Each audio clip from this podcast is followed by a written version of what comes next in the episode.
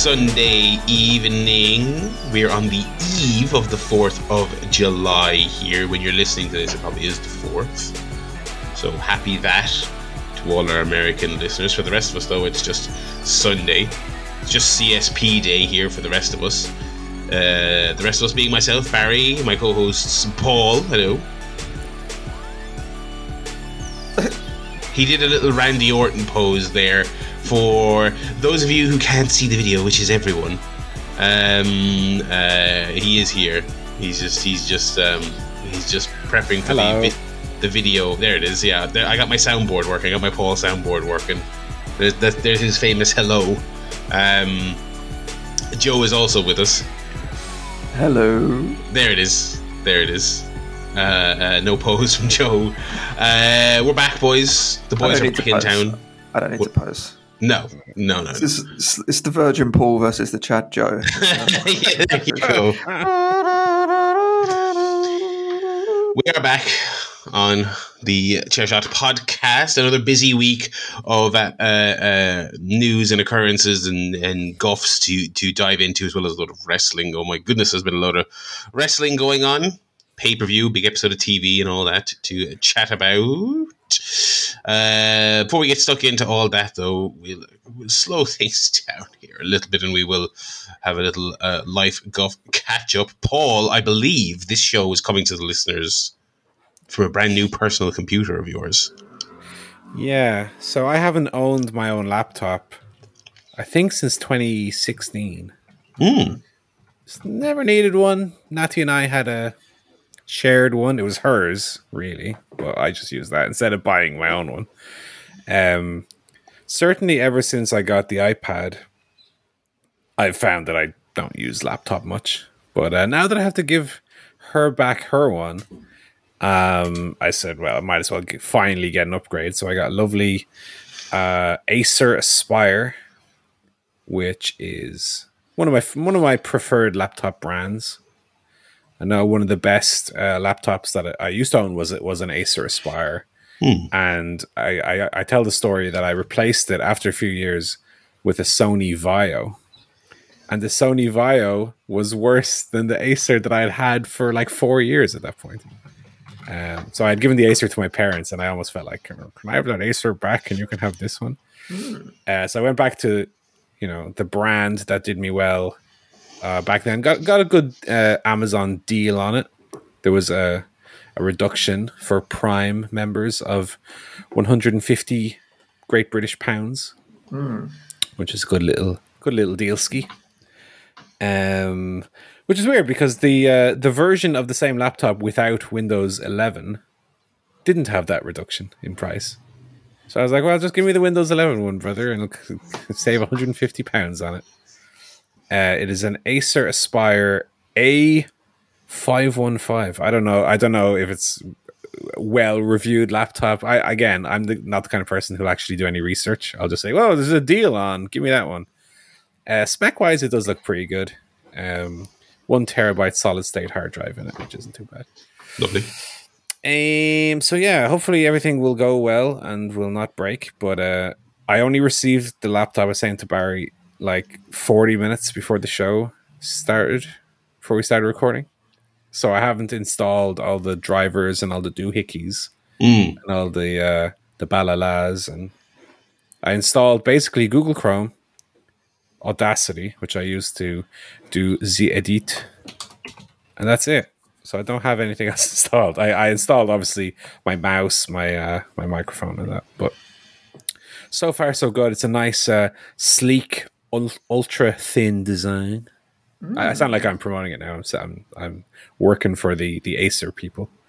But uh, no, it's it's quite nice. It, go, it it goes along with my with my brand new television and my new uh, Xbox and my new Lego and all, all the material um, goods that I brought in to fill that little hole in my heart. um, and they're doing they're doing an okay job so far. That's good. anyway, new laptop is in, so I'm, very much enjoying that so far. I was saying there's there's not much I do on the laptop really. I don't, I don't typically game on a laptop. Uh, I used to watch like all my stuff. For I, I don't know why. For some reason, I used to never watch stuff on TV. I always watch stuff on my laptop. I even have memories lying in bed in a previous house I lived in. This might this might have even been when I was in France, or maybe just before. Lying in bed with the laptop, watching Scrubs DVDs on the laptop in the same room as a TV and DVD player. I would just use the laptop. I don't know why. The, it wasn't even that convenient, but I guess the convenience of just having the laptop next to me in bed, which probably did no good for the heating, overheating of that laptop, um, was always the thing I would do. But now I guess the only thing I'll do is I'll record this show, obviously. Um, I'm a man who never illegally, you know, downloads or, or, or steals anything. So I certainly won't be doing that. Uh, and maybe some like football manager. That, that that'll be the extent of, of gaming I do on it. But um, nice little purchase. I'm enjoying it so far. Um, I'll just mention some other things that happened in the week. Um, yeah, so Natty was over one of the days. So the room, uh, as Joan Barry can maybe see, is really starting to uh, get a little bit emptier now. Mm. Finally, some momentum there. Um, what else did I do? I did try out a new burger place Go on. called Yeah Burger. I don't know if there's one on your side of the island, Barry. I have never heard of Yeah Burger. Yeah Burger. They have four. I've heard of Yeah Baby, but Yeah, um, that's what I usually say when I'm eating a burger. So perfect. Uh, that's the Austin Powers uh, burger franchise, isn't it? Uh, yeah, burger. Let me tell you where they are. They they are according to their own website. They are the the gourmet burger and wing specialists, and it's burger with no e. It's B U or G R. Uh, they have one in Wexford, one in Drogheda, one in Maynooth, and one in Navan. So unfortunately, none over your side of the sticks, Barry. Um, Maynooth. I mean, God. I mean, that's that's the branch that I visited because Maynooth is one town over for where I am here. Um, they do smash burgers, which is not a typical Irish burger. No, I suppose. But I love it. I love a good smash burger. I love it. Yeah. So we went in, and I've never had a proper smash burger before. So we were we were kind of discussing among ourselves: we have the single or go for a double? Because that they, they're the options you get, similar to your Five Guys and your Bunsen and and the, your typical gourmet burger options. And we said we go for the single, but then it was like a little pancake burger, which we should have we should have known. And we said, Yeah. okay, well, we learned our lesson. Next time we'll go for the double. Because while it was a you know a big burger in terms of pi r squared, um, it was it, wa- it was quite thin. So I would go for a double next time, but it was very good. So I'll say if anyone is in Ireland ever and somehow ends up in Maynooth or Drogheda, Or Drogheda. I mean, what have you what have you done to end up there? My God. Uh, if you're if you're perhaps staying in in a mansion that was left to you in a will, um, uh, that would that like might be visited by a bunch of ghosts in the night. Um, uh, I mean, I don't know what else exactly you'd be doing there. Going to Yeah Burger, I guess. You know. Yeah. I will say the quality was quite good. I was impressed, and it was within uh, walking distance, although quite a long walk as, I- as I have been doing lately. We did hit yesterday. We walked to Maynooth, walked around the town a little bit, and walked back here. Uh, Thirty-two thousand steps on the Okay. okay. tracker. So it was a, de- a decent little walk, which again doesn't you know do any harm for the the feeling of guilt I always have when I eat a burger every day. Uh, at least I walked a load, so good for the old cholesterol, I suppose. Um, it was very good. I will say, a little story though. This seems to be happening a lot lately. I don't know why. Maybe fill me in. Maybe something I missed. I missed the memo. The last two or three times I've gone to the cinema, uh, you know, you go in, you, know, you know, it's mandatory almost. You go to the cinema, you have to have a big drink and a big pop. Yes. Yep. They don't. Let, I don't think they let you in anymore if you don't have it. At least that's what I tell people. So, last few times I've I've gone, they don't have Coke. What? We just don't have any. And this is this is not not been a one off occurrence. This has been the last. I, I want to say the last three times I've been. Large popcorn, large Coke, please. Uh, we don't have Coke. Uh, Diet Coke, Coke Zero. Is this has this been in multiple branches or is this?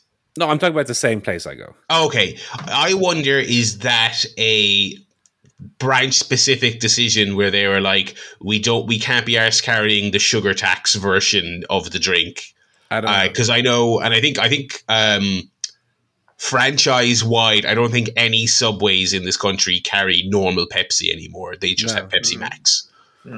Very odd. Um, that's Um, good old, good old Irish taxation for you. I was we were sitting in Yeah Burger ordering our our gimmicks. And what would you like to drink? I'll have a Coca Cola, please. Don't have any Cokes. Coke Zero or Diet Coke, right? Okay. Not a big deal. I, I don't mind the Coke Zero.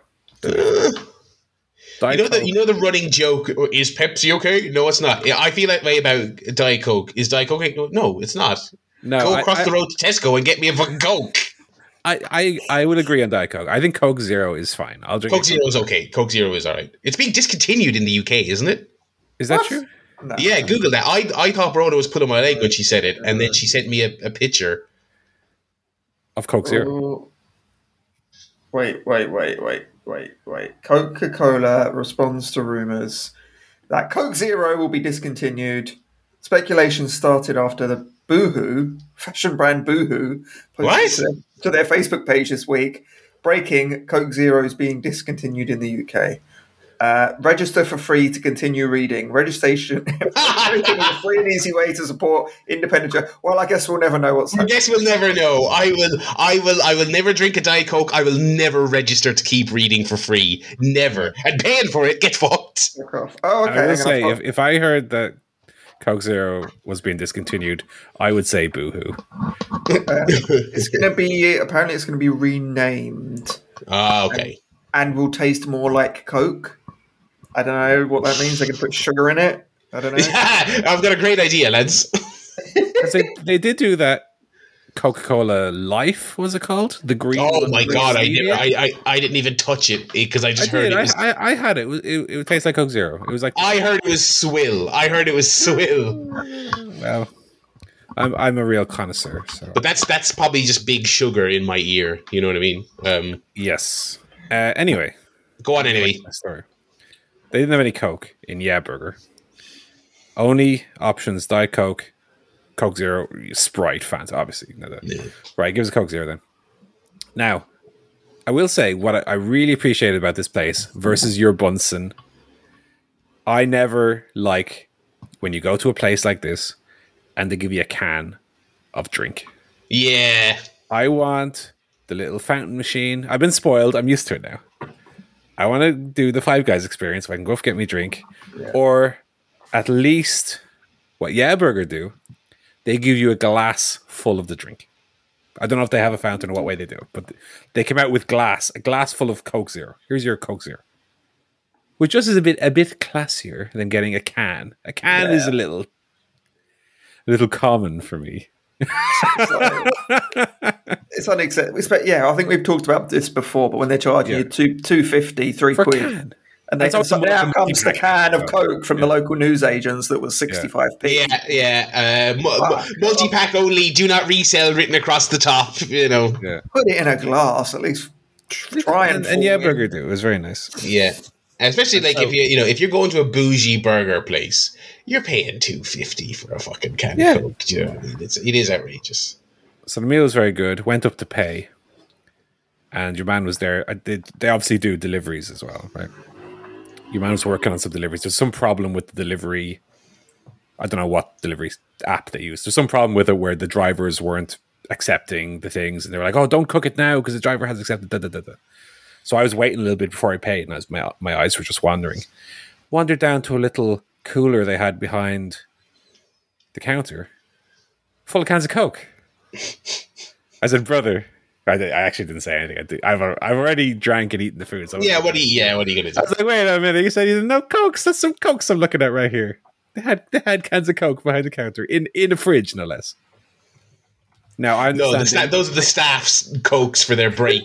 it might be just for deliveries or something. I don't know. Yeah. But don't be telling me you don't have coke then, because you do have coke. Liars, liars. That's outrageous. liars. It was very nice though, so uh, I do want to say that. And then finally, uh, I had a few games of Scrabble Oh yes, I've heard of this. the other day. Actually, yesterday and today, played four games of Scrabble. Want to sit down for this one, guys? Four games Scrabble, two seven-letter words, Oh, two two fifty pointers. Scissor me, daddy ass. Um, actually, one of them was an eight letter because I, I tacked it on to the end of another one. Trundles, which I thought was a very good one. That's great. And then I had relents today for 84 points across two double word squares. Get a load of this guy. How about that? Fucking king of Scrabble over here. Uh, I got a 337, I think was my score. I think that's the highest Scrabble score I've ever got. So yeah, keeping myself uh, busy anyway. I will say on Friday, um, Friday was the kind of the first day I've been doing relatively well this week. I would say, mental health wise, if you want to call it that. But I've been I've been doing pretty well. I haven't had to have my little uh, my little medicines and, and whatnot. But um, Friday was kind of a day where the, the stars just aligned, where everyone in my uh, geographical vicinity, who I would say a friend I would hang out with or go and do something, everyone was busy doing stuff. So Friday was the first day where I was kind of sitting by myself, twiddling my thumbs, feeling a little bit lonely.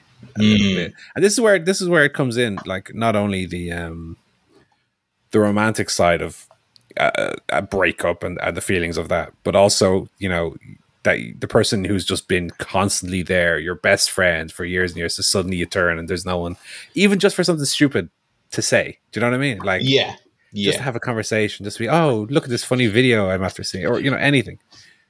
Friday, I was really feeling very kind of down the dumps about that, but since then, it's been okay.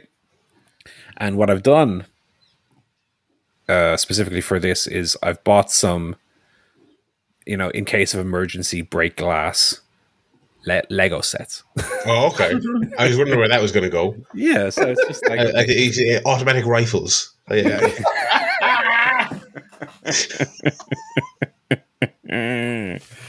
um, so I bought some. I have no intention of like building it. I'm just going to keep it until I don't want to say like a rainy day, but it, you know, keep it for a day where a metaphorical rainy day. metaphorically yeah. rainy Yeah. exactly. So What uh, What are we talking? What's in the emergency pack? Uh, my favorite uh, little Star Wars character. That's right. It's the little probe droid from the start of Empire Strikes Back. Oh, I thought you were going to say Dexter Jettster's Diner. I thought it was going to be Babu Frick. No, little, little little droid boy. So he's he's under the bed now. oh God. So yeah, been been a, a relatively busy week. Like I said, I've been good at keeping myself busy. Good, I'm getting very good at driving lately. Oh yeah. Oh, Went all into third gear, lads. Woohoo! Wow. Look at this guy. Yeah. Well, you know, learn learn a bit by bit. I'm I'm I'm getting good at some of the elements of it. I've probably been out six or seven times now. Still not on like proper roads or anything. Just like driving around car parks and this and that. Getting good at going through the gears, feeding the wheel, all that. Piece of piss, lad. Driving. Don't worry about it. yeah. Until I get on the roads, then it'll be absolute chaos. Yeah. No, I'm not looking forward to that myself. Um, yeah, I actually I have some delicious takeaway uh, uh, this week. I I got a, a sort of a slightly late like birthday celebration from work because we have we obviously have one day in the office and it wasn't my it wasn't my birthday day when we were in the office last. So then this week I came in like here's a birthday and they got me a lovely uh, um, voucher for for a, a very nice local burger establishment. But decided to branch out and they they do chicken tenders now. Let me tell you. Oh, baby, these were the juiciest, deliciousest, crumbly, crunchy. Oh, they were everything you want out of a chicken tender. Oh, I was ascending as I was eating it. It was great. I do love a chicken tender, for and yeah, Burger does them as well. I need to try them next time I go. Maybe. The only the only downside is they got me a twenty quid voucher, and I went on my Broda was hosting friends, so I went out and I was like, I'll go treat myself now with this. I was like, I just fed myself and got a drink, and it was twenty quid. I was like. Jesus. I went up and I placed my order. I goes, uh, can I have a tenders, a portion of regular chips, no dressed fries, uh, uh, a, a dip, and a can of Coke? And he went seventeen fifty. I was like, all right, give me a second can of Coke. We'll call it twenty then. You know. I was like, my, I, I'm not going to keep this voucher for two fifty because I won't fucking get in the door with it. You know. Yeah. Um, yeah, that's uh, that's uh, inflation guff for you. I also spent three quid on a bottle of Club Orange earlier this week. Um, they they put out a new energy drink brand, right? Okay. Oh god. and it's they've done this before. They, they used to have Energizer, Club Energizer, and that was actually really nice. They got rid of it. I don't know why. The, uh, that one was basically a fake Lucozade. This one is more like a fake monster-ish, Red Bull-ish, but it comes in a bottle. And but I was like, because it's but it's the same size. It looks like a, a just a slightly different flavor of Club. So I grabbed it in front of the till. She's like two seventy five. I was like, what? What? This fizzy drink economy doesn't make any sense. Yeah. Um, It's like when I bought those tracksuit bottoms and they were 90 euro. yeah, you know these are Okay, track yeah. drink. Form. Oh, anyway, anyway, people don't need to hear us talking about pricing; they're bloody living it. Joe, how's your week been? Wow, fun up and down week. Uh, as I mentioned uh, a few weeks ago, uh, the old grandfather passed away start Mm. of June, so we finally had the funeral. Backlog Britain, you know, all that takes takes a while to get everything done now. Um, so yeah, it was sad as funerals typically are. You know, you Yeah. you get in a room and you go, let's all be sad for an hour, Mm. um, and then that then there's some flowers, and uh, yeah, that's pretty much it. So it was, it was, it was, you know, as people say, it was a wonderful ceremony, it was a wonderful service. Um, so yeah, it kind of was what it was, and then you, you also get to meet lots of relatives that you do not recognise, never seen in your life before. Like my, my granddad's cousin was there. He's got eight kids, and so there's just like people running around. There's like "Ooh, his kids, his grandkids. You know, can't tell the difference, and there's just kids everywhere. You're going, oh, are we, are we related? We're related. Oh, uh, right, all right. How's it going? I'll see you in another five or six years, probably. That'd be uh, fun. So, um, yeah, it was. It was. Uh, it was what it was. Then went back to the pub for a nice um, few sausage rolls and Scotch eggs and other uh, typical fare, some sandwiches. So that was that. And then that was Friday, so I did get the day off work, so that was that was a bonus. Um, then on Saturday, Michelle and I went to see a little band called LCD Soundsystem Oh, hello. um, at the Brixton Academy. Um, so they were doing a sort of five or six night um, tour there uh, in London. Um, I don't know the band too well. I know they do the one about Daft Punk is in my house.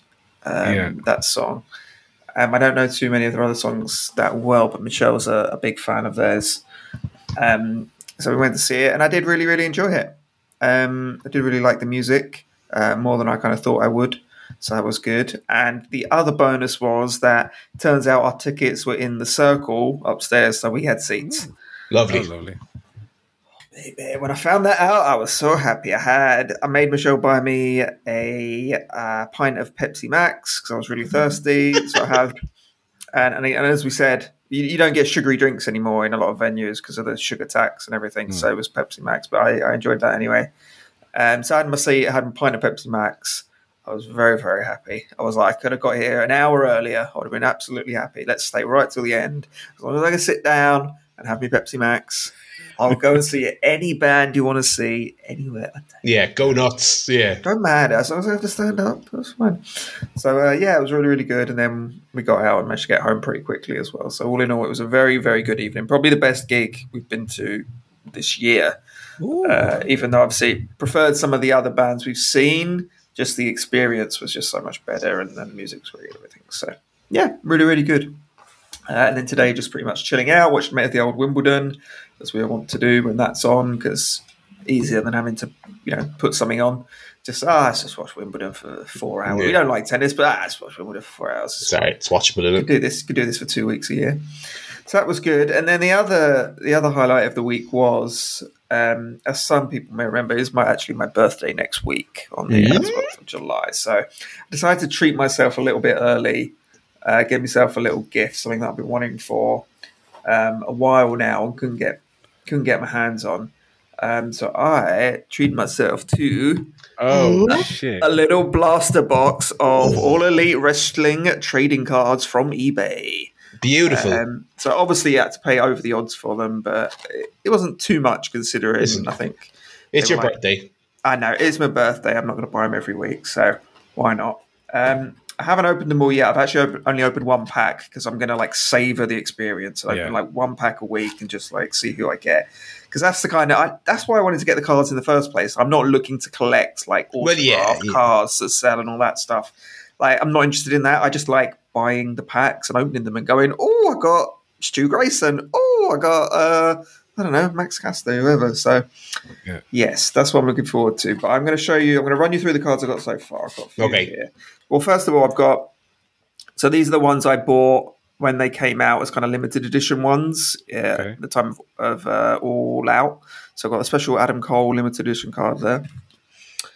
Got the special Bryan Danielson There uh, limited edition card there. And then in the pack itself, we've got um, Roads to Success. So this looks like a kind of moment card. Co- Cody Rhodes finds an unlikely ally in Darby Allin.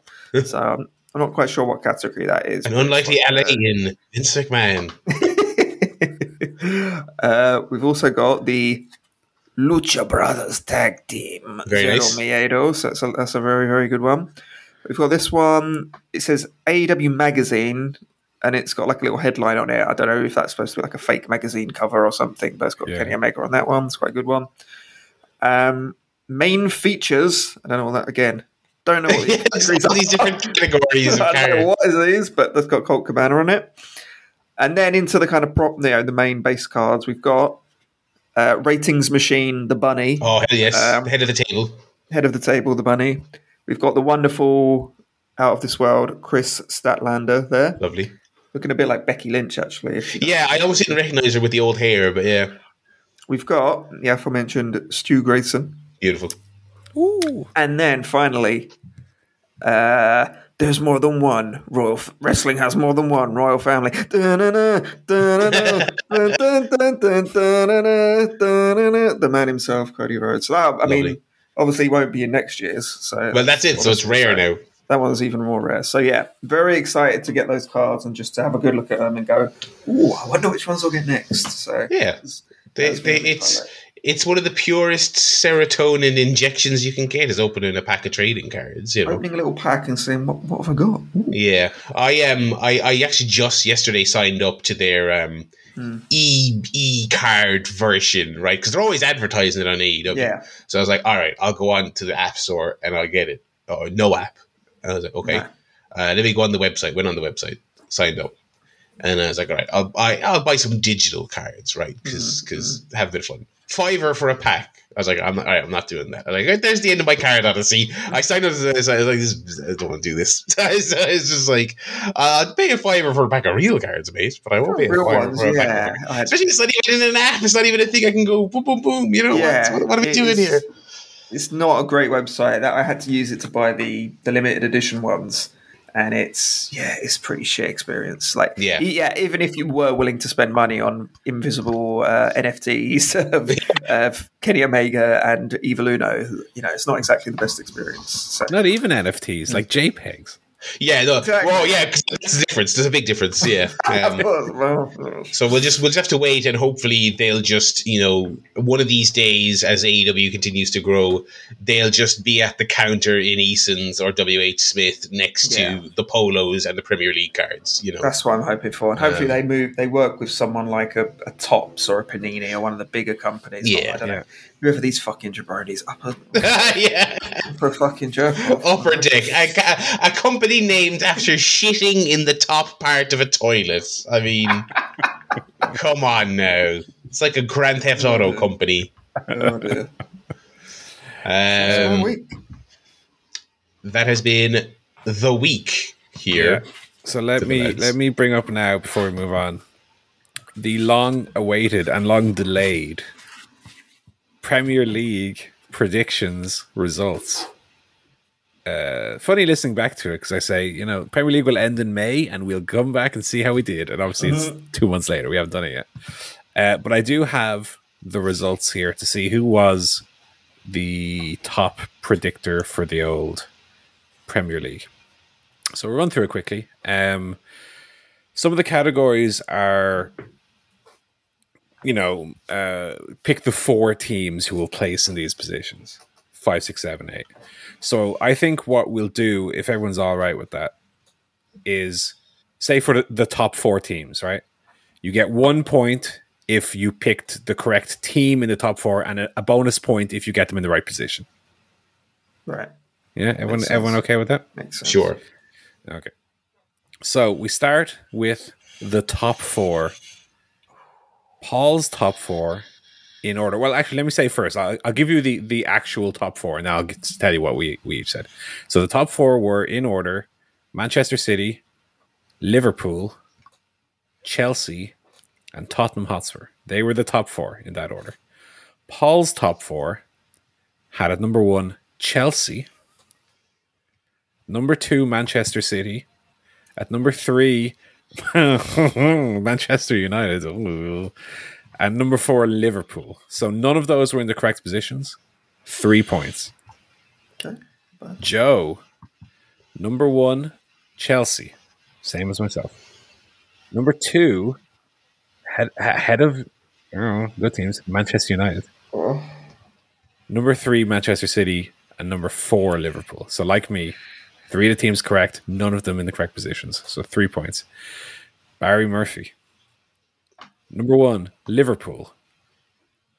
Number two, Chelsea.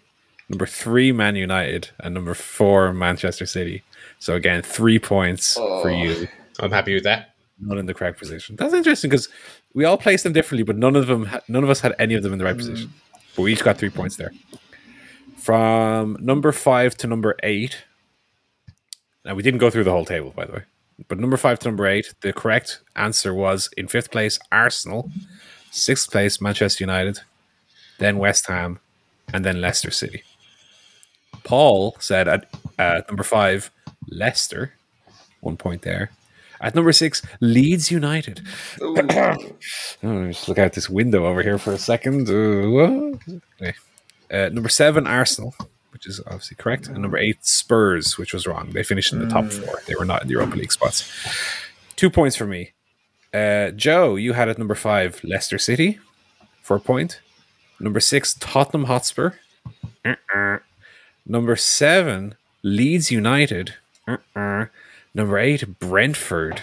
Uh-uh. So one point for Joe only there. Ah. Barry at number five, Arsenal. Correct. Two points for Barry Murphy. Uh, at number six, Tottenham Hotspur. No. No. Number seven, Leicester City. Correct. Mm. And number eight, Fulham, who Yeah, I- I even read in that the Premier League. I remember because you said that at the time, and I was like, "Well, I'm not changing it." Yeah. So, but nevertheless, Barry, three points for you. Beautiful. Barry goes into the lead. uh, relegation. Who would be the, the, the three teams relegated? So they were Watford, Norwich City, and Burnley. Paul said Norwich, correct. Southampton, mm-mm, and Brentford. So one point only for me. Joe says Watford, which was correct. Norwich, which was correct, and Southampton. So two points for Joe there. Barry, playing the field and playing the percentages, went Man United, Man City, and Chelsea. no points there, I'm afraid. No point. Okay. Um, top scorer in the league. So there were actually two joint top scorers. They were Mohamed Salah and Son Heung Min. Paul said Romelu Lukaku. I think he scored two goals or three goals or something, uh, and immediately got booted back to Italy, which was incorrect. Barry went out on a limb here and said uh, that Ruud van Nistelrooy was due mm, a comeback season. I'm afraid he, he he he scored no goals this season. Oh. Uh, well, you know, some some He made guys just you know, so, you know, you know, that's ma- that's management for you. You know, Joe said Mohamed Salah. One point for Joe. Uh, player of the year, Premier League Player of the Year, and this had an asterisk next to it, and it was that you could not pick Kevin De Bruyne. The winner of the Player of the Year was Kevin De Bruyne. so the obvious choice was the pick. Uh, so everyone gets a point here because there was there was no way to get a right answer. Uh, I'll just tell you who we picked. Uh, I picked N'Golo Kante would be player of the year. Didn't happen. Uh, Joe went for Jadon Sancho as player of the year, and Barry said that the player of the year would be the actual most important person in the stadium, and that's the fans. Beautiful. Yeah. So- So, I was right. They didn't get it, but you get a point nonetheless. Yeah. Uh, overachievers. Uh, Paul's. There's no right answer here. This is a little bit subjective, but I've I've given my my points here on what I believe was right and wrong. Overachiever. Paul said Leeds United. No. Uh, Joe said Brentford. I'm going to give you that one. I think I think Brentford had a pretty decent season, especially since I thought they were going to get relegated.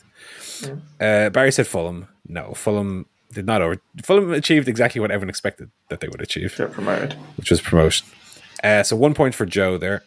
Underachievers. Paul and Joe both said Everton. Absolutely 100% correct. I think they were the.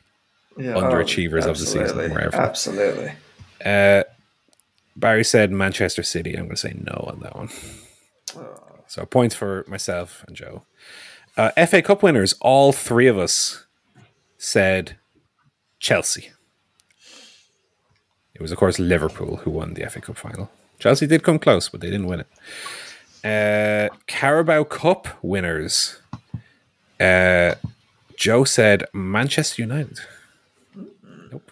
Got eliminated quite early. Uh, I did not give an answer for this one for some reason. and I can't find the original file where I wrote them down, so no points for me.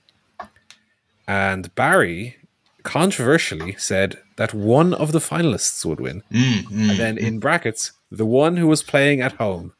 Now, unfortunately, this was played as at a neutral venue, Barry. Oh, so the system was out to get me yet again. Yep. and then finally, the last question uh, the winners of the Champions League. So Paul said Manchester City. Almost, but not quite. Joe said Manchester City. Almost, but not quite. Barry said CM Punk. Almost, but not quite. Uh, so no points there. So the final scores of the first annual well, not quite Premier League prediction, but the footy prediction contest. In last place with seven points, it's Barry. Sad to say. The man who didn't take the quiz very seriously at all, and who, you know, no, no offense meant, but who, who would not be as as deeply entrenched into the world of football as the two of us. Scoreboard says otherwise. I mean, I One would- point ahead. yeah, yeah. So, so, so, so, whomst knows what about whomst? Mm. Mm. Only one point ahead in second place is Paul with eight points. But out in the lead on 10 is our first annual winner. That's Joe, football expert town.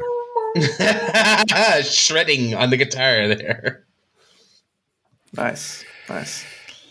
So we can do that again come August. I'll try and come up with a, a few more exciting categories for it. But I might, I might get like a random team generator uh, just to pick things for that. That's what Man United do. Um, all right, move on to the music. I did listen to a very good album this week. Uh, an album by uh, an actor who's have, been having quite a bit of success recently. Uh, we Jessie Buckley, who, a star of The Men. Men actually is in the movie recently. Lost Daughter, she was in as well. I did not know she was a singer. Well, she is, and she's a very good one at that. Uh, it's Jessie Buckley and Bernard Butler. Uh, they put an album out a few weeks ago called "For All Our Days That Tear the Heart," and it's a, it's very much a kind of slow, atmospheric kind of, I would say Leonard Cohen-y sound. She's got kind of a deeper voice than you might expect as well. That kind of suits that style. Um, I was listening to. I was kind of. It, it's not a, a supremely long album, but it's it's not it's not a super short one either. So I was kind of split it between two listens, and one of them I was actually listening to on that Friday when I was a little bit um, under the weather mentally, let's say.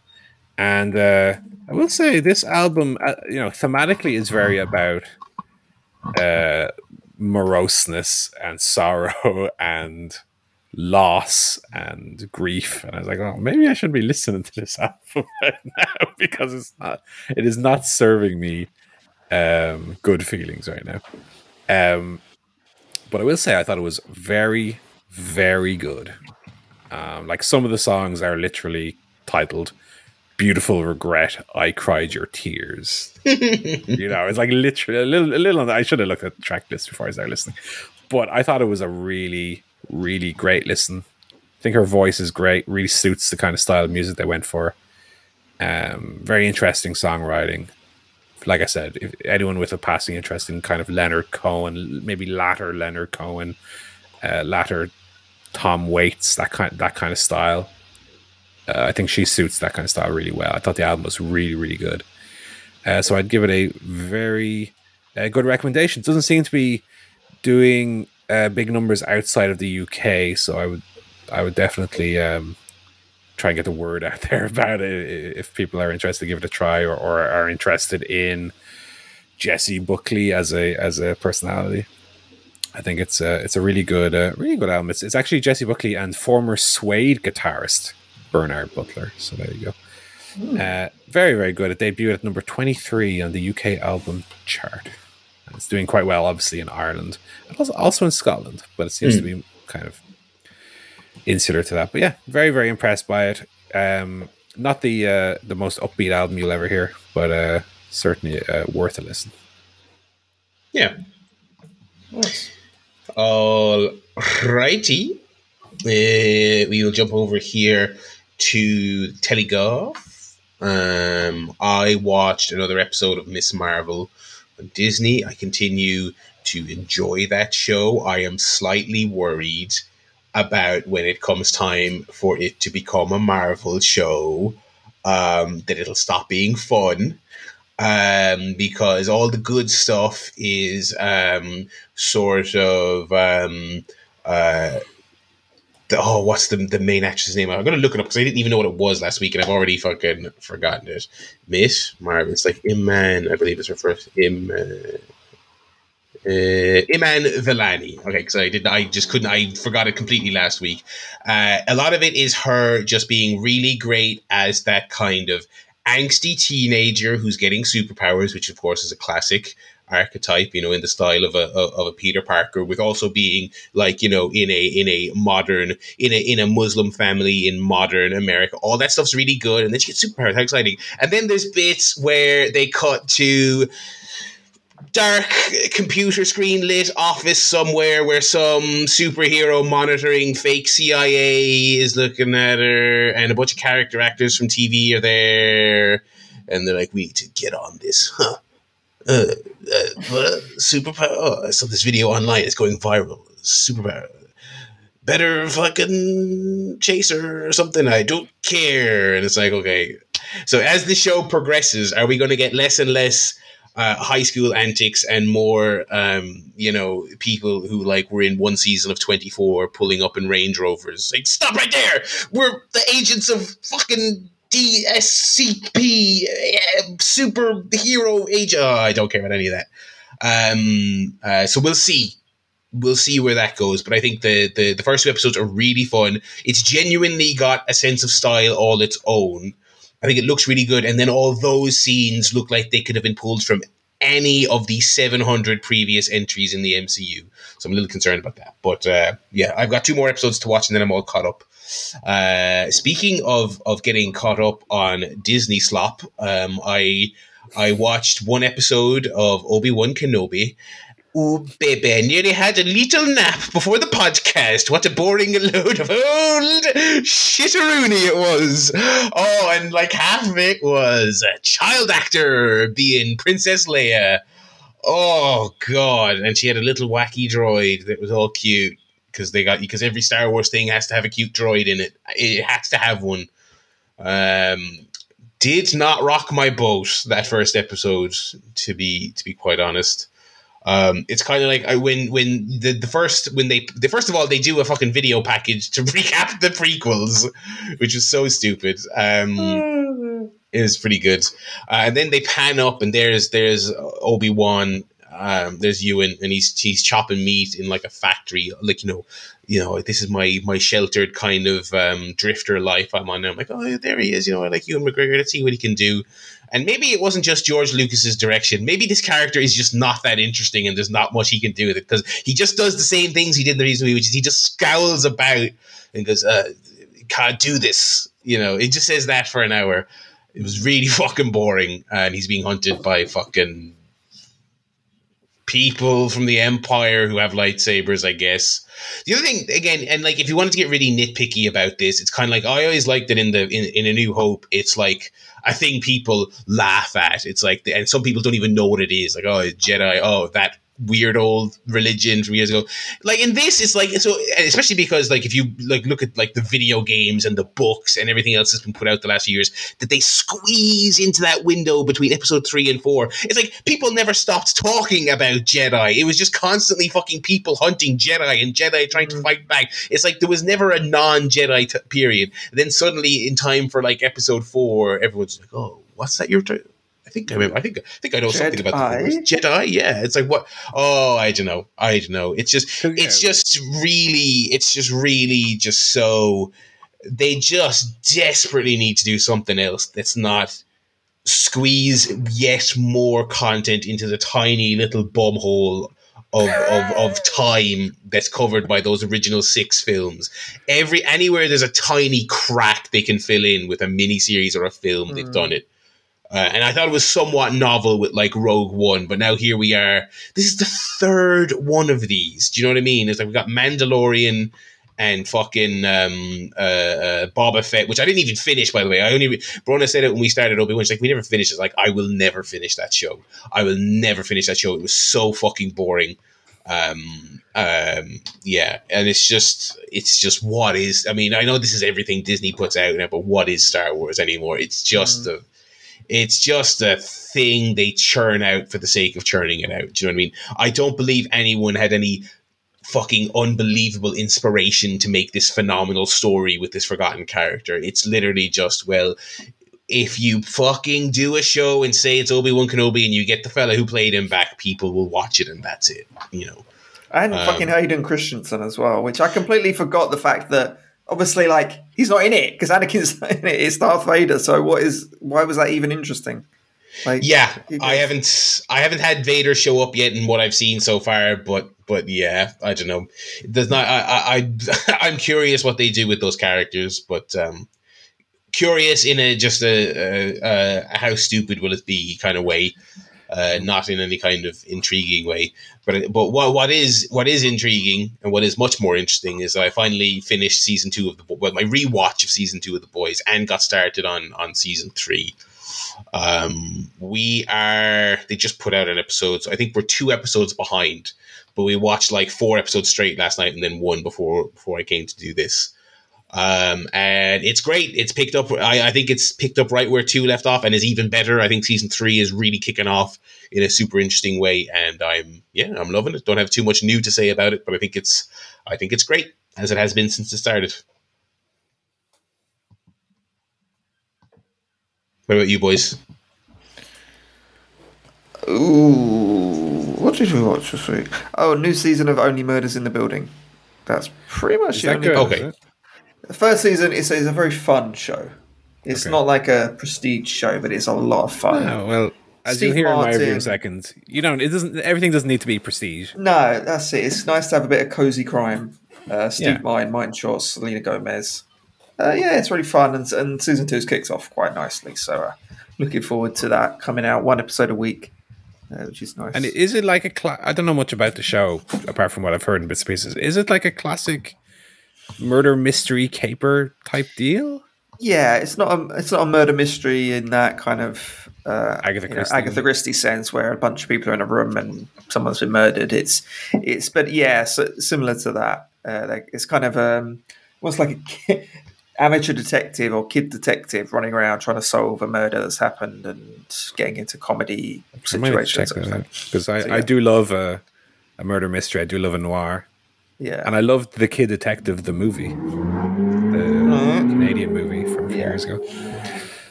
So uh, yeah, very very fun. So uh, I think that's about it. Cause we watched a lot of uh, Wimbledon. So there you go.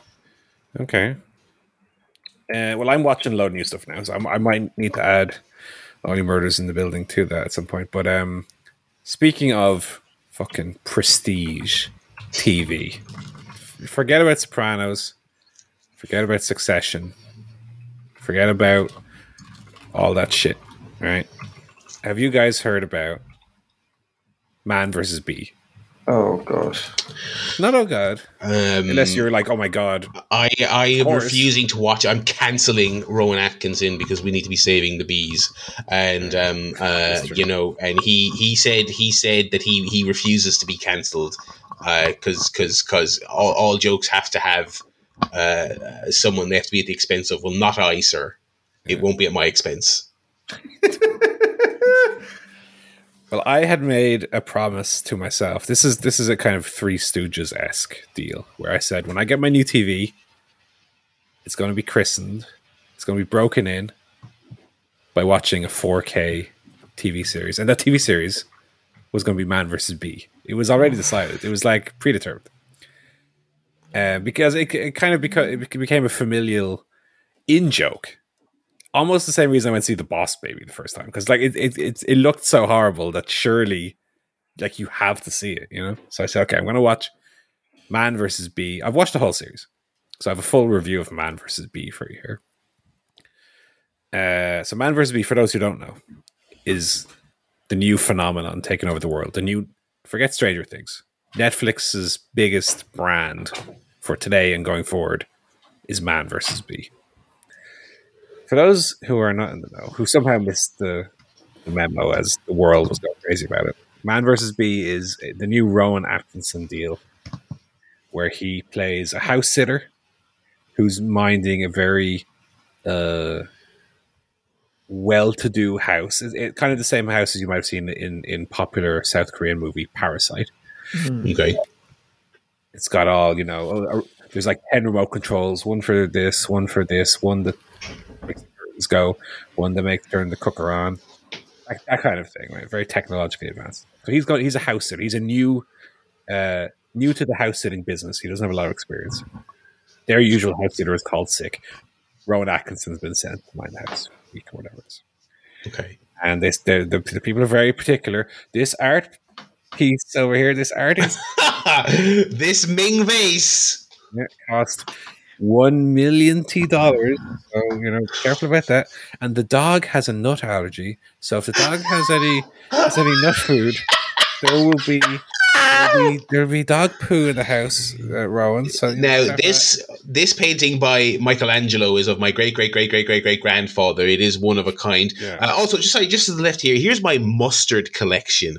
I keep all my mustard in in squirty, um, um, you know, American diner style tubes Yeah. because that's just what I love. I just think that's so good. Um, so if I could put that with you right there, uh, and that's also next to my crystal glass cabinet, which Yeah. I do balance on the tip of a thumbtack. if you could just be cautious of that. and they have a little uh, a little room that's like locked off. You have to put the little code to get into the room, and there's a manuscript on the table. There's a there's a manuscript on, on the table which is like one foot off the ground that a dog could surely not get. it's the last uh, testament of Christ before he was crucified. So while it's very predictable, it, it is kind of satisfyingly so because it Right. sets up all these things that are very clearly going to get fucked up at some point. Um, the episode's only ten minutes long. Oh, okay. nine of them. So Fair it's, enough. I think in total it's about eighty-five minutes. It's like it's like short movie length. Um, so it's, it's a breeze to get through. Slapstick is very silly. Atkinson, to be fair, is very good at that. Yeah, I, I'll say his character here is more is more Johnny English than than Mr. Bean per se. Um, uh, and the acting is is apart from him is really bad. okay. Like they've specifically gone out here and got the worst actors they could find across the board. Terrible. Um, but if you want to see, and again, it's a very quick series, but if you want to see Rowan Atkinson doing his little thing, oh, oh, oh, little faces he does as as a painting falls off the wall slowly towards the fire that's on. the dog's in the fire. then, like you, you get your money's worth. It does what it says on the tin. Um, at the same time, it it they, they do a really odd decision where they make where at the start it, it does that frame framing device where it starts in the future and then he says, "Oh, remember a week ago when I started that thing?" Oh. And so you know where it goes from the very beginning. And they actually Wait, so what happens? I assume go. it's just him and the bee getting along, being pals, watching telly, watch, watching the big, beautiful, intact telly. the very ending is him going, "Ow, my arm! What was that, bee?" the end. Um, so they do show you some stuff that happens later. You're like, well, don't show me it. Show me it later when it happens. Don't show me it now. Um, but like I say, it, it, it, does what it says in the tin. I don't think it's it's any great shakes, um, but uh, for what it does, it, it, I suppose it does it well. And uh, it was it was it was decent looking. It was, it was my first proper sitting down and watching a 4K program. So that's that's going to mm. paint my opinion of it somewhat, I suppose. Which we'll also get to when I talk about Horizon later. But um, it was fine. It was stupid. It was dumb. It was it was the Three Stooges. It was the Boss Baby. You know, I I I enjoy those things. Not even ironically, I enjoy them, but I can't with any great confidence say that they're actually any good. And I think I think Man versus Bee is another one that falls into that category. Rowan Atkinson is, is good at what he does. I mean, there's a bit where he simultaneously has blood coming out of his arse cheek and dog di- diarrhea on his face. And if that's what you want, you get it. you know, so I think I it is. Say, yeah, I can't say I, I left disappointed at all.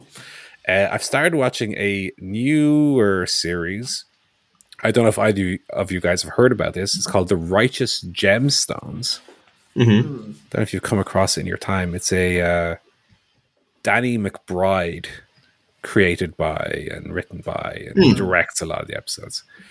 Um, very, very good. I'm, I'm six episodes into season one. I think season one aired in 2019 before the pandemic, and then season two just aired this year. I think it got delayed because of the pandemic. right. Okay. And um, it's uh, it's kind of, I guess, a succession like in a sense. If we, if we can start using that terminology like we do for video games, where it's it's a story about a family who kind of run a business and you have the patriarch at the top. They're not necessarily trying to oust him, but has that same family drama to it. And it's set in the world of, like The Eyes of Tammy Faye, which I watched earlier this week, it's set in the world of um, evangelist slash charismatic pastors slash mobsters. you know? Um, it's really smartly written.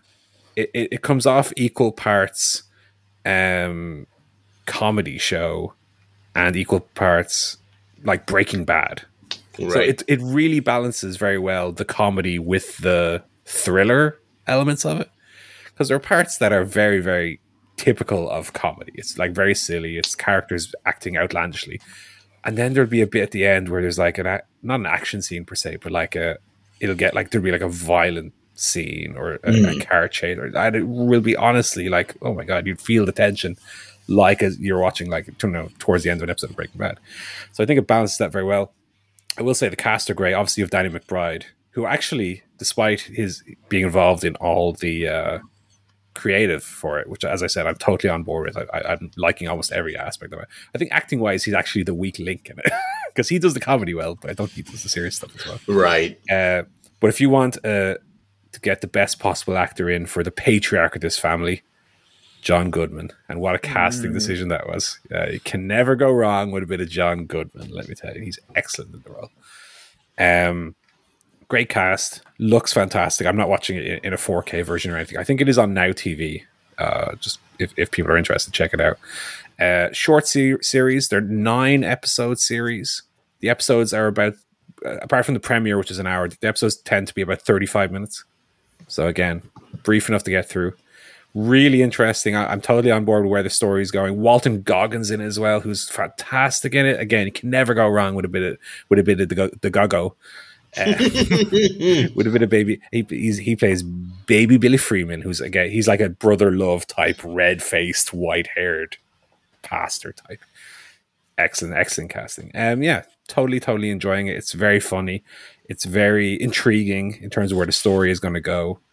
There's lots of subterfuge and lots of um, backstabbing and and and things that you would typically not think would go on in, in the Christian pastoral community.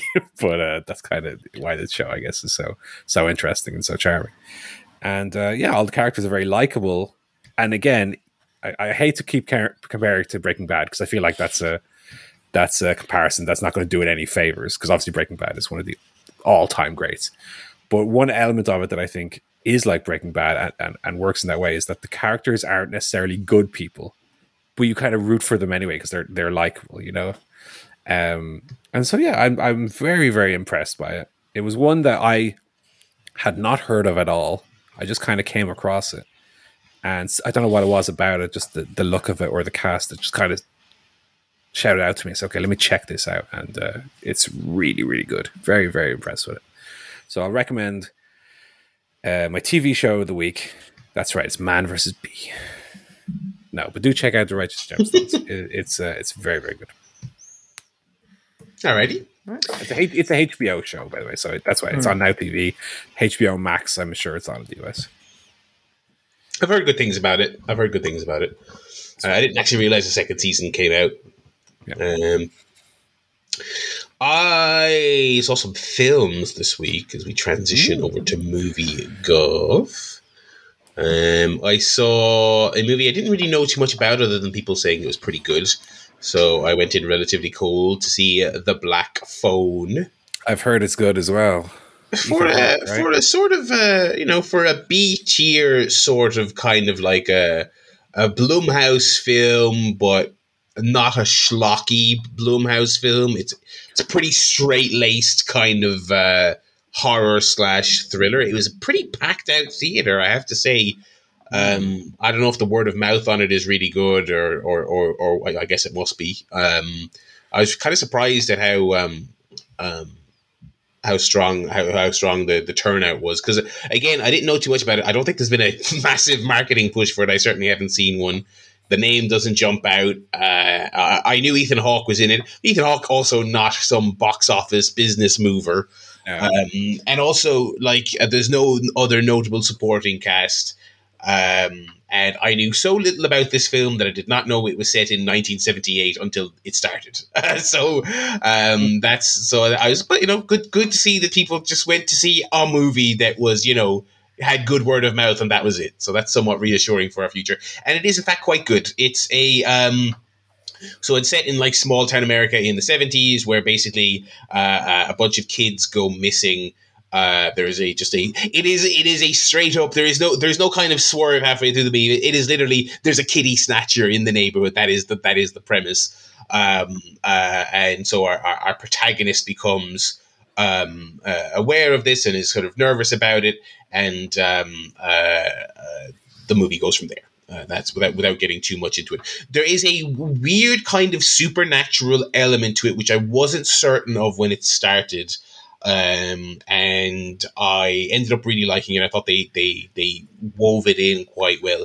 It is kind of it's kind of like um uh what if you sort of de-marveled Stranger Things. I know it's not a Marvel property, but do you know what I mean? What if you like, okay, let's make Stranger Things, but let's like sort of make it like you know like a film for grown ups uh, instead of um, uh, a thing children watch. Um, um, it's it's uh, it's got a bit of an edge to it. It's very kind of raw in its portrayal of what it meant to be a kid in 1970s small town America.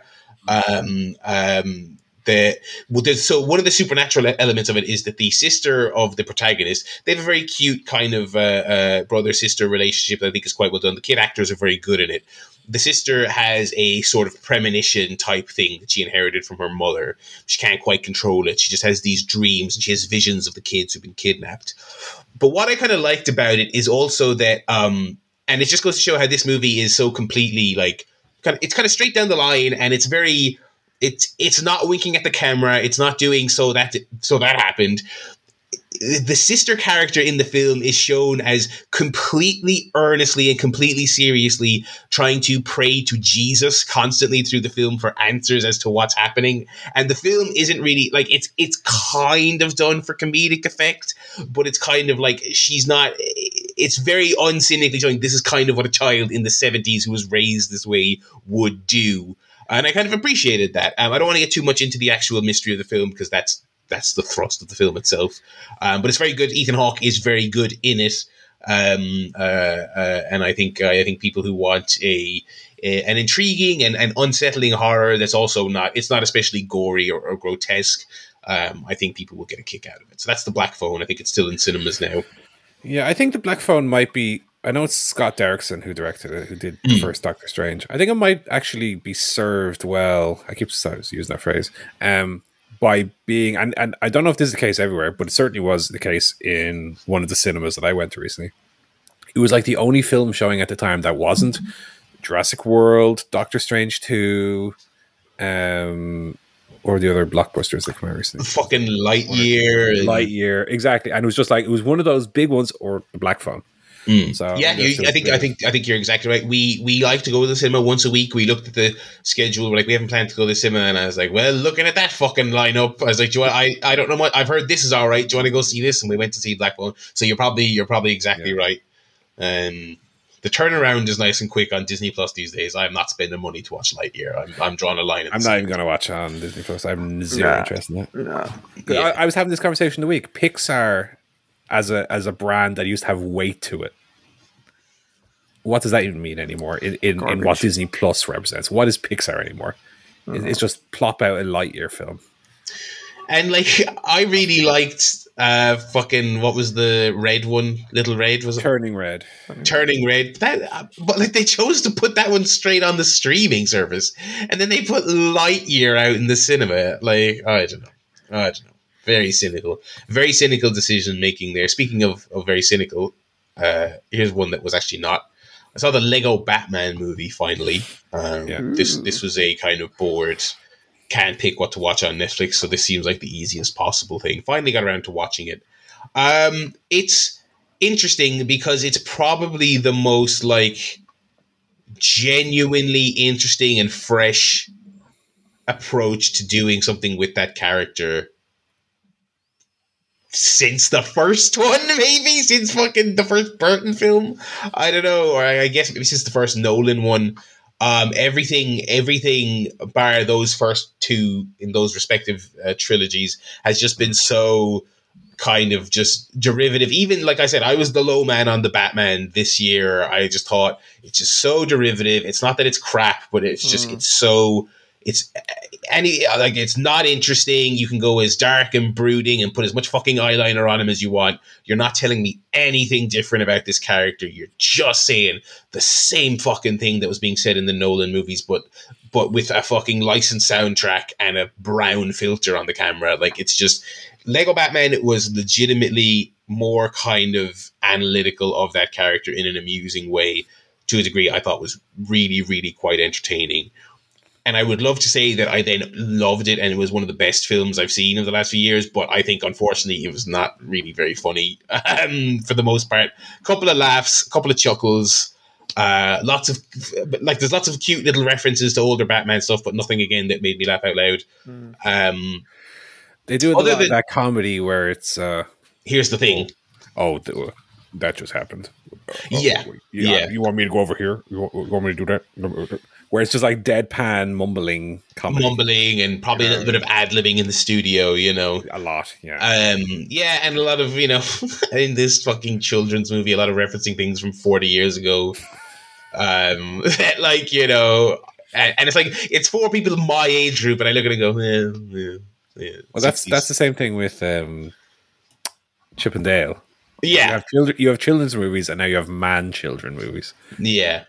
Yeah, so uh, that's that. That was the, the big knock, and the other the other knock I kind of thought was I thought the voice acting in the in the two mainline Lego movies was quite good. Yeah. I thought the voice acting in this Will Arnett very good as Batman. It's a very it's a very funny performance. Everyone else could have been anyone. It was just they just read their line. I thought the Joker voice, you know, I suppose I'd rather you know I'd rather he be generic than be another cringy fucking Joker. But I you know voice acting just not much and the jokes not much, but but worth watching. It's you know a little over ninety minutes, and it's it's it, the other thing I thought about it as well is it's a, it looked the first half an hour especially it looked like a demo you'd see on a PC that was like showing off how nice ray tracing is. Right. Because it's like they do they have their Lego art style where everything in the film is made out of Lego, but they've got this incredible lighting on it. So there's this big all the villains are taking over Gotham scene at the beginning.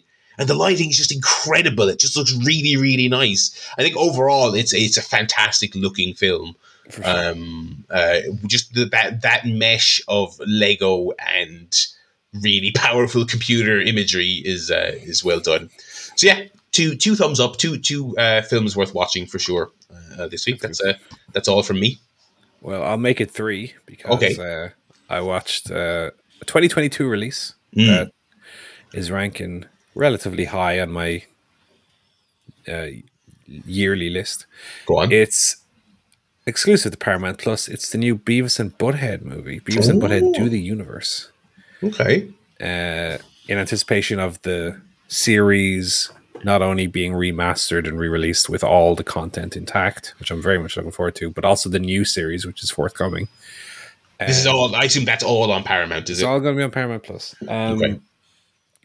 I'm not a massive Beavis and Butthead uh, fan. I, I I enjoyed the the last series or two series they did on MTV just a few years back when it was first revived. That was good, yeah. Um, I do have a DVD set that I watched. I don't even remember if I watched all of it because it was so long ago, but that was kind of a, a butchered version of Beavis and Butthead anyway because I had none of the music videos and none of the stuff that made Beavis and Butthead so popular in the first place.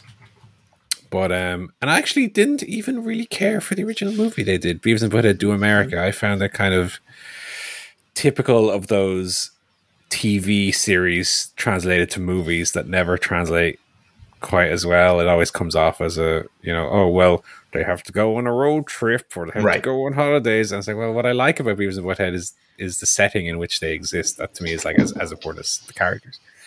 Uh, so, however, Beavis and Butthead Do the Universe was a very funny and very um, 90s nostalgia filled uh, romp that I, mm. I thought was uh, right up my alley. Um, the, the the best bits, if you're into Beavis and Butthead, the best bits are still the best bits, which is where they do dumb innuendo.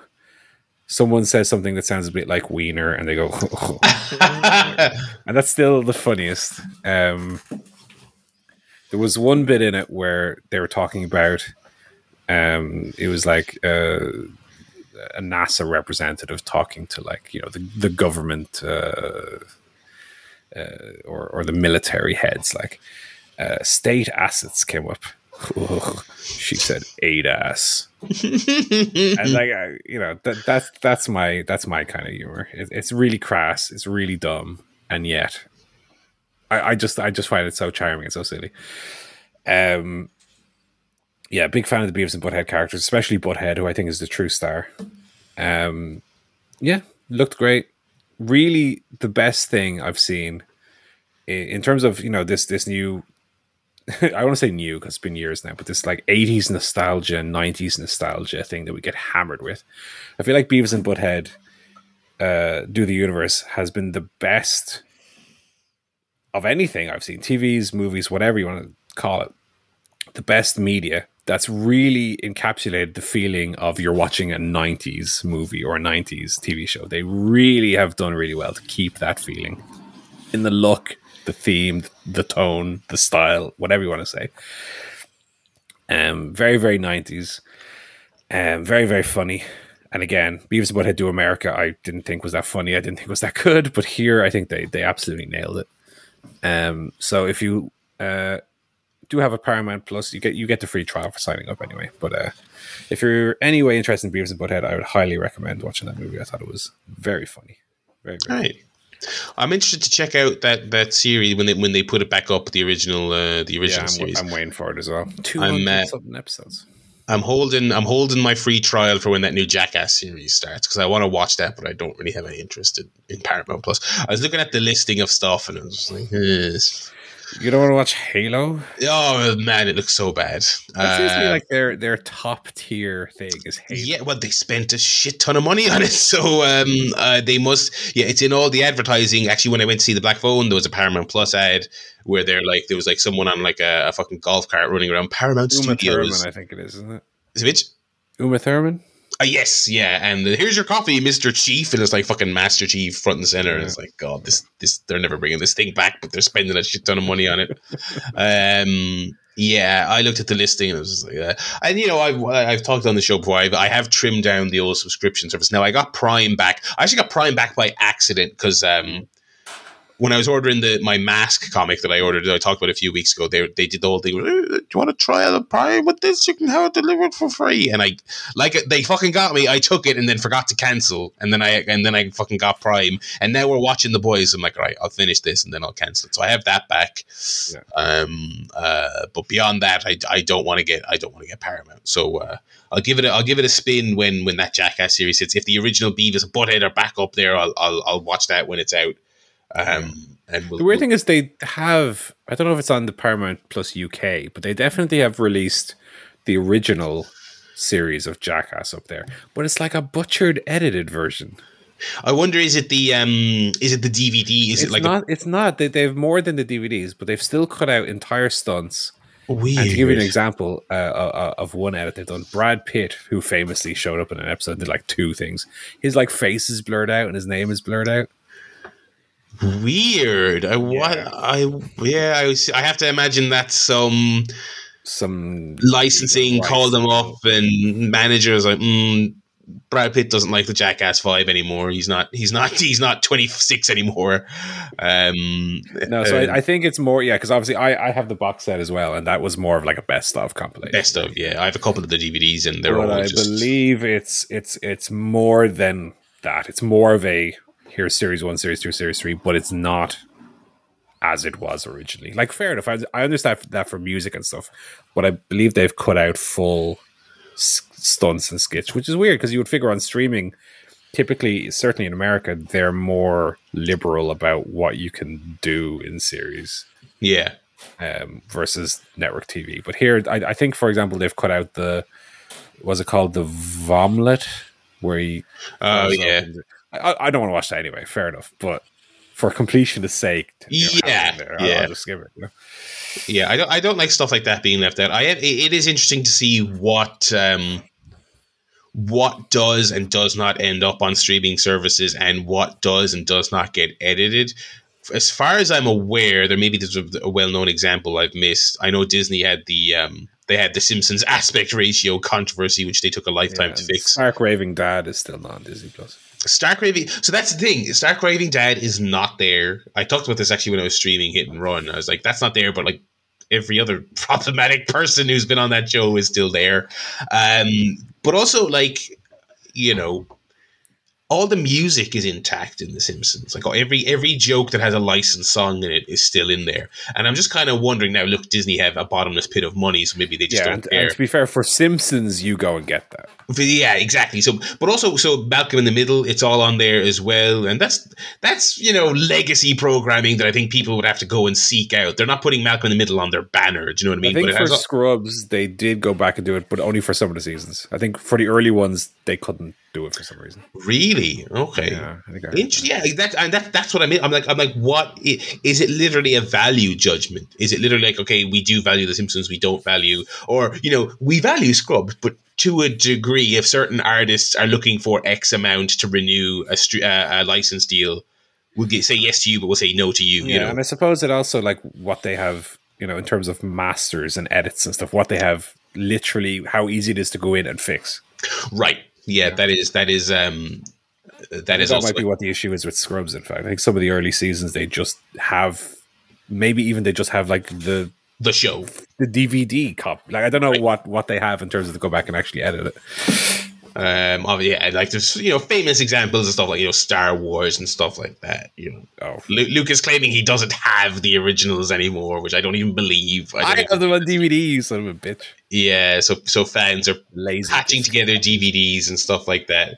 In games, there's been like you know for years when people were begging for a Final Fantasy VIII remaster, it's like we don't have the files. They're we lost Oh, them somewhere. yeah, yeah. Stop asking. They're on a hard drive in someone's garage somewhere. I don't know where they are. Um, yeah, so that stuff that stuff is super interesting. Um, but yeah, I will. I might check out the old Paramount Plus um, shortly. Uh, we'll jump into the games here. Oh yeah. Um, I played another demo this week. Getting big into my demos. Mm. Last week I talked about Agent 64, which I recommended. I would also recommend Midnight Fight Express. Um, this was, uh, I think this was shown during the Xbox. No, this is showing during the Keighley thing um, uh, during Summer Game Fest. It's an isometric uh, uh, brawler, um, like many games at the moment, like Sifu and stuff like that, kind of evoking a little bit of John Wick, perhaps. Um, uh, you're a uh, amnesiac protagonist who's a sick fighter. You run through a bunch of drug dens and alleyways, beating up criminals, and that's that's the gameplay. Um, uh, all the story stuff was incredibly cringe. I hated every time a character spoke. Uh, it's one of those. So it's one of those where even during the demo, I was like, after my two conversations, like I'm just buttoning through these. I, I'm not reading. I'm not reading what little Joey said in in uh, uh, the boss said load the truck. Oh, there's a fucking guy coming to kill us. You know, I was like, right, I'm skipping all of this. Oh yeah, boy. Um, but yeah, it's really it's really fun. So it seems kind of basic. It's like you've got like one attack button and a dodge and a block. And so I was playing early on. I was like, mm, seems seems kind of basic, but um, it has like it has like one of the best skill trees ever that I've seen. And this is just on on the demo because I'm I like we'll talk actually about Horizon Forbidden West. It irked me a little bit with theirs. They have seven million fucking things on their skill tree in, in Horizon Forbidden West, and some of them are like this meter is slightly bigger, and I'm like, oh my god, I get a headache just looking at it. Whereas, Sure. whereas like uh, uh, in in uh, Midnight Fight Express, everything on the skill tree is like cool. It's like environmental kills. You've unlocked an environment. You've unlocked parry. You've unlocked like uh, all the uh, roundhouse kick. So it's like okay, like the combat seemed kind of basic, and I'm kind of like, okay, well, fighting is what this game's all about, and I kind of feel like it's just like attack and dodge. I'm like, okay, is this another game doing the Batman thing? But then as you look at the skill tree, it's like, okay, no, you can unlock real cool shit by playing the game more, and it also has a uh, a points rating system. So it's not just get to the end of the level; you also get ranked on h- how many different ways you finished an enemy, uh, your speed, uh, things like that, your variety of moves. So it has a really cool in depth rating system. Uh, so yeah, it seemed really good. The demo is of course free. It's on Steam. You can play four. There's like a tutorial and then three levels, um, and it's good. Yeah, the, the the combat is nice and weighty.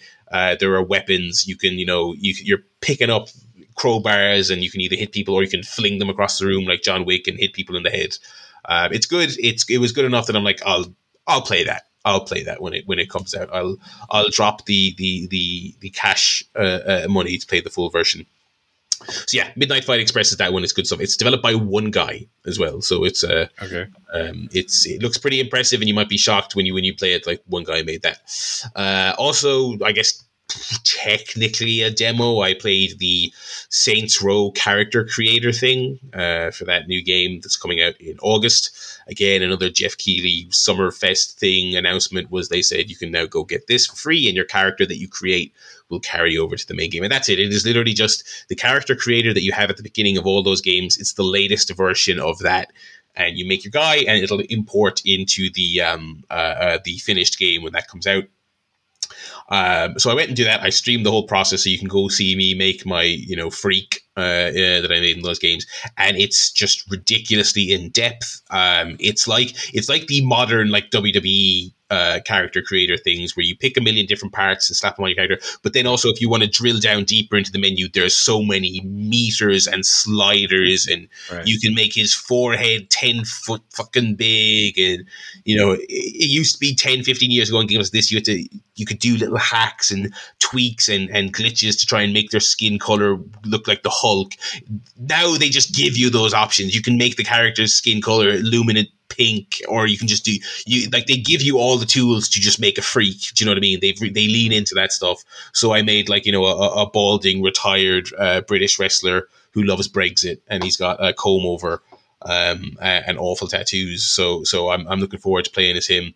Uh, it's great. It's really fun. If you if you like that kind of stuff, if you're the type of person who buttons through a character creator, you don't really Yeah. care. There's not. It's not. You know. It, there's nothing there for you.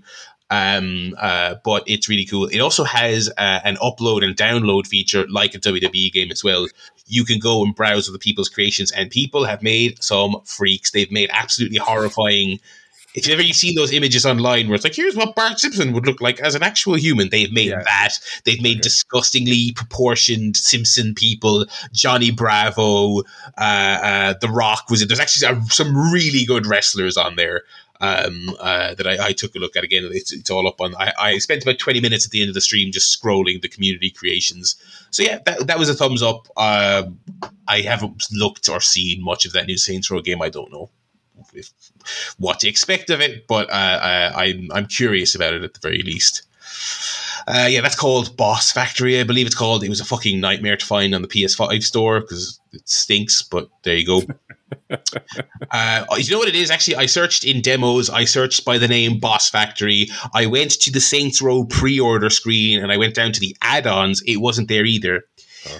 You ha- you go to the Saints Row screen, Saints Row 2022 and you click the little three dots where you pick your version, like standard, deluxe, and it's in there. And like, okay, that's a stupid fucking place to put it, but that's where it is. Um, yeah.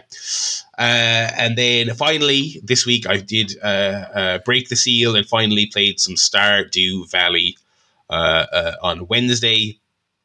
I had a blast with it. It's very cute. It's very uh, um, relaxing. It looks and sounds great, and also it scratches that itch of it's being relaxing, but also you've a load to do. You've a load to do. There's so many systems and items and things to wrap your head around. Um, uh, that even like again, I, this is another one I streamed. I played it for a full two hours. I feel like I was just scratching the surface. I had people actually leaving some quite nice comments and stuff on YouTube saying, "Oh, this is what you actually have to do for this." And I was asking like, do I have to water my plants when it rains? People are like, no, you don't have to do that, and you need to go here and do this. So I'm looking forward to that. I actually, so I, I had a lot of fun playing it online, and people seem to, and people were popping into the chat, and people seem to So say, okay, what I'll do is I'll just stream it. And it's been really hard to not pick it back. I have it on the Switch as well, so it's been really hard to when I'm not just sitting on the couch staring into space to not just say, okay, I'll just pick it up and I'll just do a little bit, and I'll just do a little bit.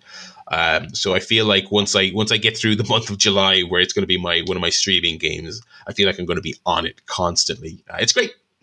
It's really lovely. Um, uh, yeah, I don't have you know I'm I'm the last person in the world that feels like to finally get to Stardew, but I'm really enjoying it.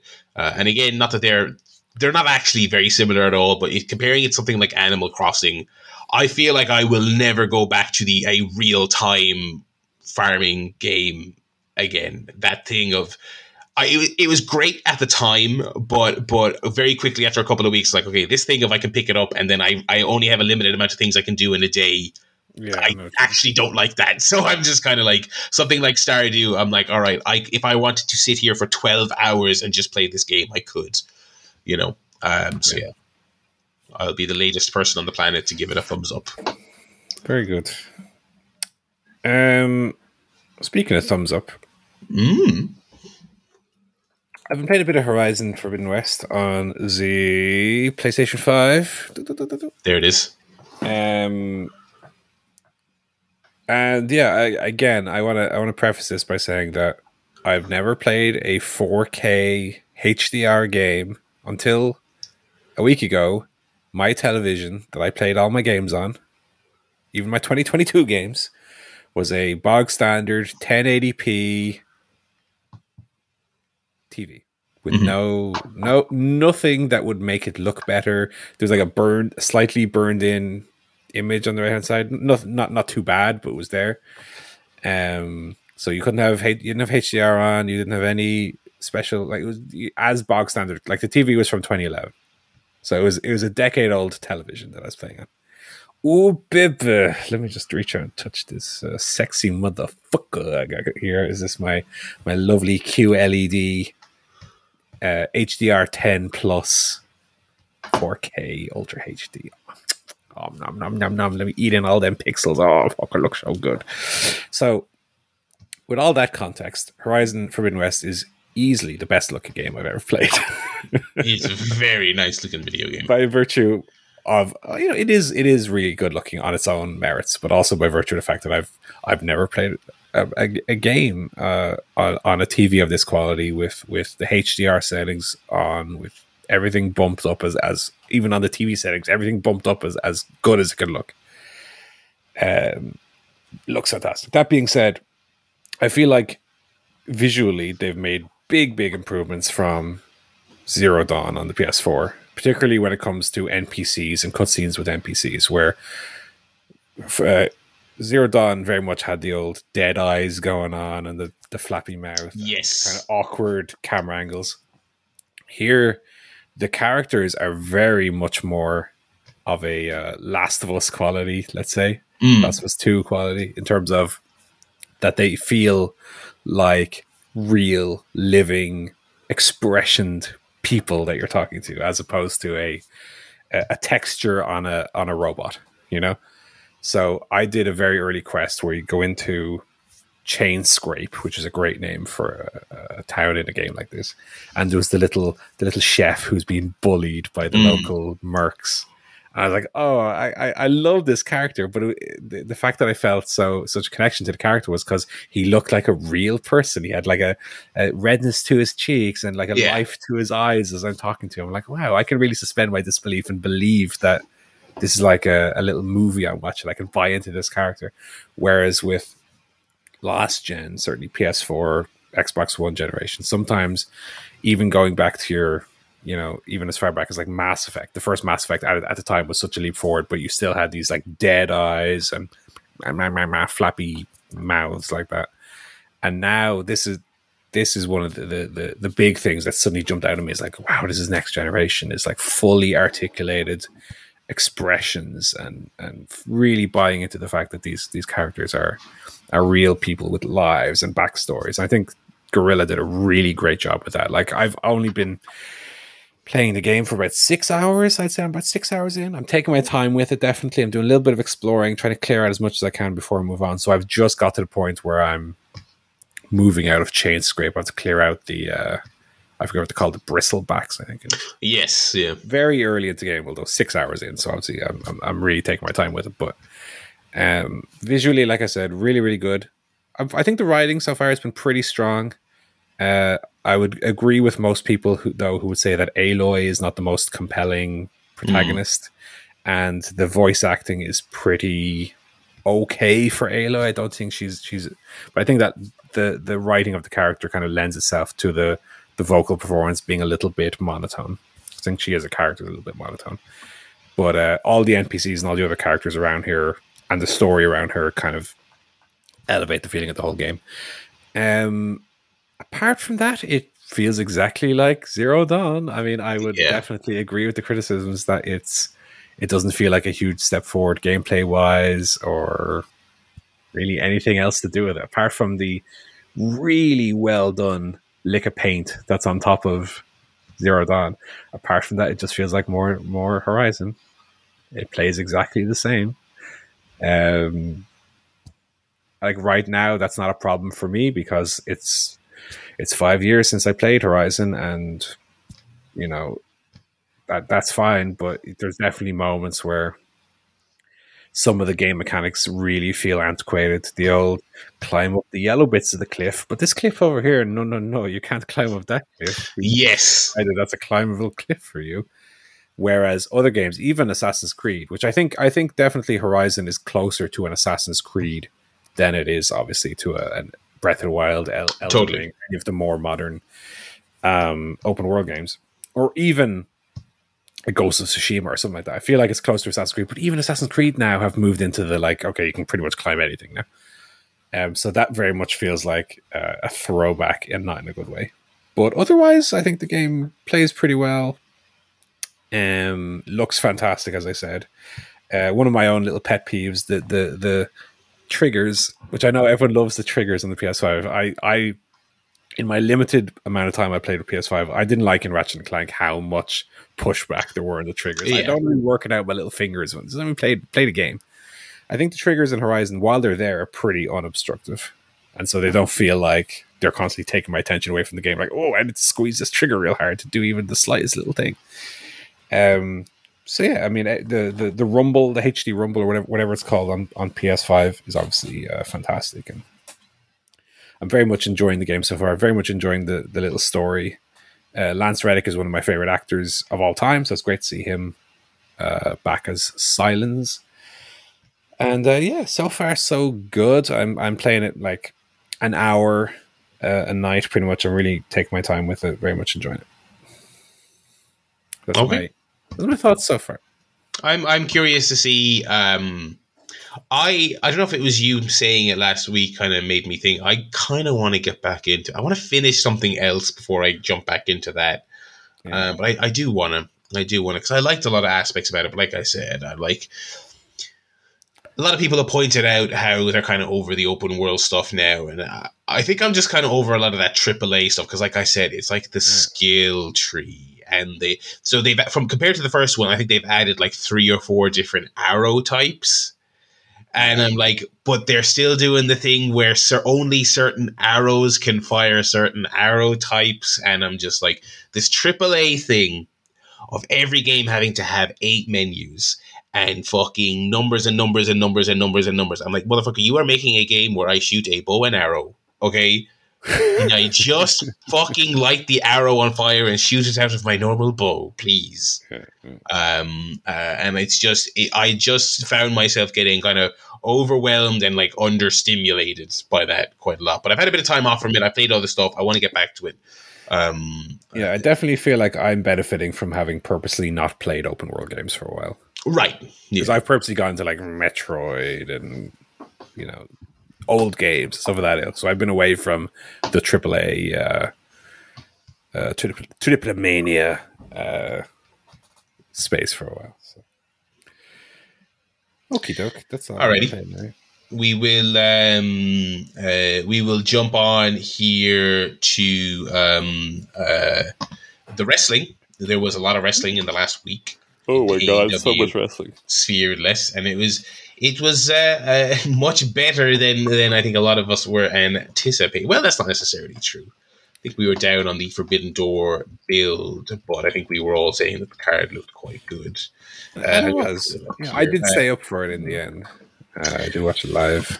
Uh, I don't. I mean, I don't know if we uh, uh, necessarily want. Did anyone watch the buy-in? I heard the buy-in was really good. I did not watch it. I did. I watched the whole show. Ooh, look at this guy. Did you like the buy-in?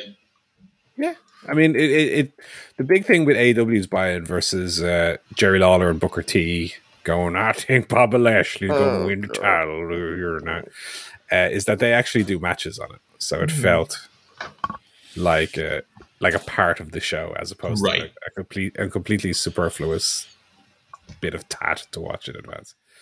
Um, yeah, I mean the the the Lance Archer match was was nothing at all. Strickland and Lee against Suzuki Gun was quite good. I lo- obviously I'm a, I'm a big uh, acclaimed guy. Uh, that was a bit of a weird one where the, the, the two of them beat before New Japan Jabrones on their own.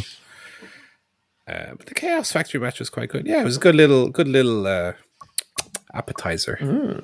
You know, get you warmed up for the the proper show. Um, on the the proper show, I mean, we, we don't. We, I don't know if we have to go in depth on this. We had the opening six man with Jericho Suzuki and, and Guevara against Kingston, Yuta, and Umino. Tremendous. Really great fight. I mean, that I think that's kind of how you knew. It was like, all right, this show is going to be good because this is this is just like a six man in the opener, and it was it was really If the good. Jericho match is good, you Yes. know the rest of the card's going to be good. Yeah, That's- like, okay. That's the swing match. That's the swing match. I mean, think back to Kingston Jericho. Like you, Yeah. you were like, come on, if that's that good, fucking hell, this show's going to be good. Yeah, fun. Uh, yeah, I think they did a good job making Umino uh, uh, stand out quite a bit. Yeah, he had he had a really good showing. I thought. Uh, one of the matches that that I think I um just because it was a three way and I just I just didn't really care. Uh, one of the matches I, I thought greatly overachieved was the um, uh, uh, FTR Cobb and O'Khan Roppongi Vice match. Um I suppose the lesson there is just stop selling FTR short. You know they are on an incredible run Yeah. and uh, have to give the devil their due. This was uh, again another banger. My, my my problem with this card was I think all the multi man action action action action action matches bled together a little bit. Right, so I, I'm not I, I I'm not going to be listing off spots from all these matches, but this was a, this was a banger. You know, it was. Yep. FTR on quite the run at the moment, covered in gold. Um, Yeah, this was good. It, it kind of did did the job for me. It was more about them winning the titles, you know. And they did a the match was good, but now we're going to get into the the unification era. That's what I'm looking forward to. I think that's what's next. Yeah, so FTR, yeah, uh, Ring of Honor, uh, IWGP Heavyweight, and AAA champions. We, I was wondering if they would come out with the AAA belts. They did, in fact, come out with them. Um, no, they didn't have them on the pay per view. They had them on Dynamite. no, they did. They did. That's they did. They Yeah, did. they came I out- They did for sure. The AAA. Because I was That's because I was looking out for them. I was like, because I, didn't think they would. I Because thought they there only was came out a, with the Ring of Honor belt.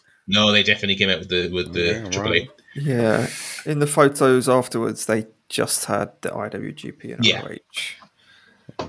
They definitely, yeah, because I thought it was strange. I thought they wouldn't have it because of the, the politics, but I was tr- we were watching Rampage and I was trying to explain the politics to to Brona and it was so hard it was hard to do anyway. It was also hard to do without making it sound like the stupidest shite ever. Why like Andrade couldn't be on this show and Pentagon and just it's like oh god it's just so ridiculous. Um uh again another crazy four way we had Malachi Black Pac, Miro and Clark Connors for the all Atlantic belt, kind of exactly what you thought it was, just good all action match. So, a little bit surprised at the Pac win, but I didn't. I didn't hate it. Yeah, agreed. I uh, I thought Park just because when they introduced the title, they were going big on the we're the number one wrestling company in the UK. Oh, our fans on ITV TV uh, for uh, by God. And I was like, it was it was strange that they hyped that so much on the same show as the All Atlantic title being introduced. So I thought maybe Pac would win. But so yeah, I don't know where they're going with this. Is there a UK show in the offing? Or are they trying to renew with ITV and they just want to have a Let me get my Yeah. little uh, wallet Okay, and champ there. passport ready if that's going to be the case. Yeah, it's a very very fun match. I Let's let's Pac. okay. Now that Pac has won the belt, like Barry said, don't hate it. It's great, but let's do something with Miro now. We- We have him back. Mm. Let's use him. Let's get him in a feud, killing some folks. Yeah, Because I, I I'd be afraid now the fact that he didn't win that he'll he'll start getting lost in the shuffle. Yeah, and it, it obviously the TNT is not in his future. No. Um, I wonder if he'll feud with Pac because obviously he, he it seemed like he had the match won at one point. He had the game over. uh, I think I think what's actually happening is I think he and God are feuding with Malachi Black and Satan. oh, That's another WWE mixed guy they're tag. bringing over. God like hasn't wrestled since Backlash 2000. Shawn Michaels that one time. Oh dear, yeah. So because Malachi cost him the, the thing by misting him. Um, True. So true. are we? I, I'm I'm hoping that that with the power of God, Miro does not get like he doesn't turn into the fiend. Do you know what I mean? Like like Ju- Julia Hart forsake the Lord, and so she was then corrupted by the fiend. But Miro is God's favorite champion. So so that's hopefully that's where that's going. Uh, we had the Bullet Club versus Dudes with Attitudes. More, more Sting madness. This fucking guy. Oh, the opening shot with with the the silhouette because he was standing on the fucking. Oh my god, the stage is so good, so good. He's I don't know. He's so He's the good. best. He's so good. You know, Even when he was in the ring, when he was moving in the ring, he looked so good. He's sixty three, and he was he was moving so well. Yeah, but I love the yeah jumping off of anything he can get he can climb up on. Oh, we need to so good. appreciate Sting while we have him Absolutely. in, in action, you know? I remember when he first showed up and there was such scuttlebutt about, like, will he actually have a match? Will he? Because obviously, Yeah, yeah. people, people forget, like, that he had, he had the big injury in the Seth Rollins match. And it was, like, career ending, it seemed at the time. That, that, that was what I was saying. And now we're, now we're at the stage where, yeah, as Joe said, like, any any slight little ledge, I'm sure when he comes into the ring, he's going, mm, I can jump off that one, jump off over there, jump off the stage. He's great. I love Great Sting. stuff. Love, love Sting.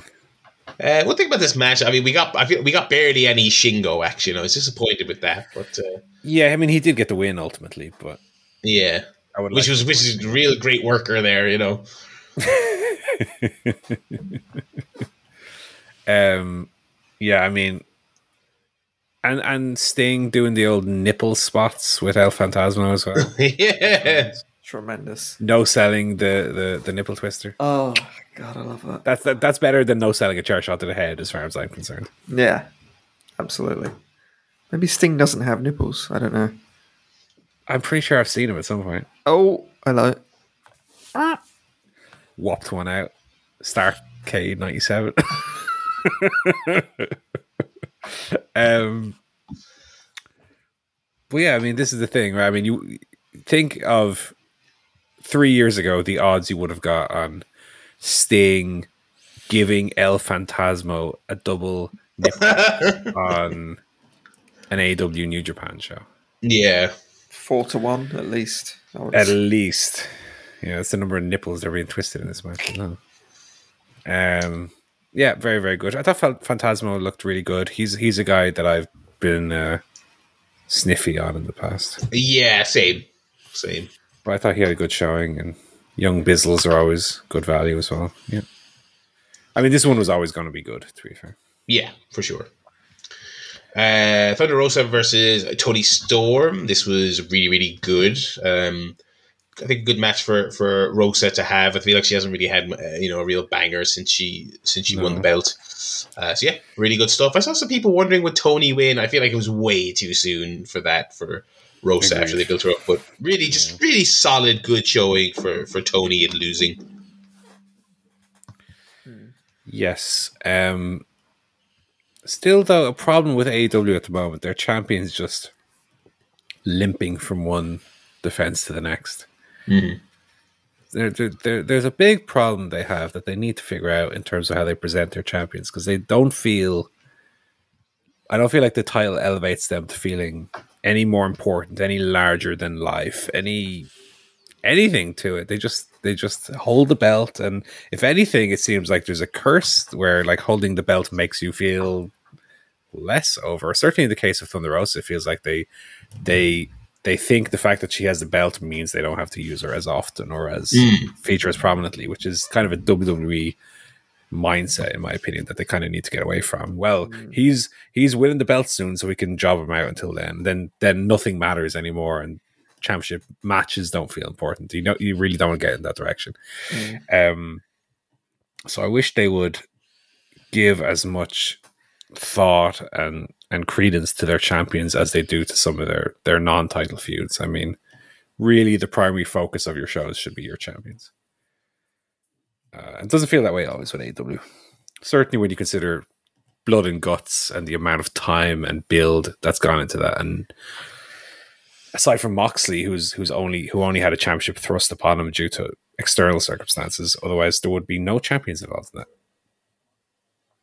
And uh, well, that's a whole a whole problem in of itself. Yeah, the match was very good, and uh, I like uh, how I never put Thunder Storm together until Excalibur said it on Rampage. I was like, well, of course, of course. That's pretty good. Never occurred to me. It's pretty good. Thunderstorm. Yep. Uh, also, on the, I was not aware of this whole storyline going on with the US title, the IWGP US title, but because like Ospreay hasn't had it on the last Yeah, few. So I guess they're doing a thing where Juice Robinson has it and is calling himself the real champion. Yeah. Uh, that was odd. I thought that was. I, uh, this is a good thing. I thought it was going to play into the finish, and then it didn't. Uh, to be fair, as, as annoyed as I was at all the multi mans and the matches being full of people that were obviously going to get pinned, I appreciate there was no bullshit on the card either, which was which was refreshing. Yeah. Uh, including this match, Will Ospreay versus Orange Cassidy. I mean, I think this is the one most people looked at and was like, "Well, that's it's obviously going to be great," and it was. it was It was very good. um, you know, uh, they, and again, like I said about all the multi mans, eh, one advantage they had then is that when they went out and they did their crazy stuff, not actually it wasn't as crazy as I was thinking. It was more of an Orange Cassidy match than a than a Will Ospreay match. I kind of thought, but when they went out and they did their stuff because they were like one of three singles matches, it really it stood out a bit more. You know. Mm. Mm. Yeah, that was very good. Very impressed with it.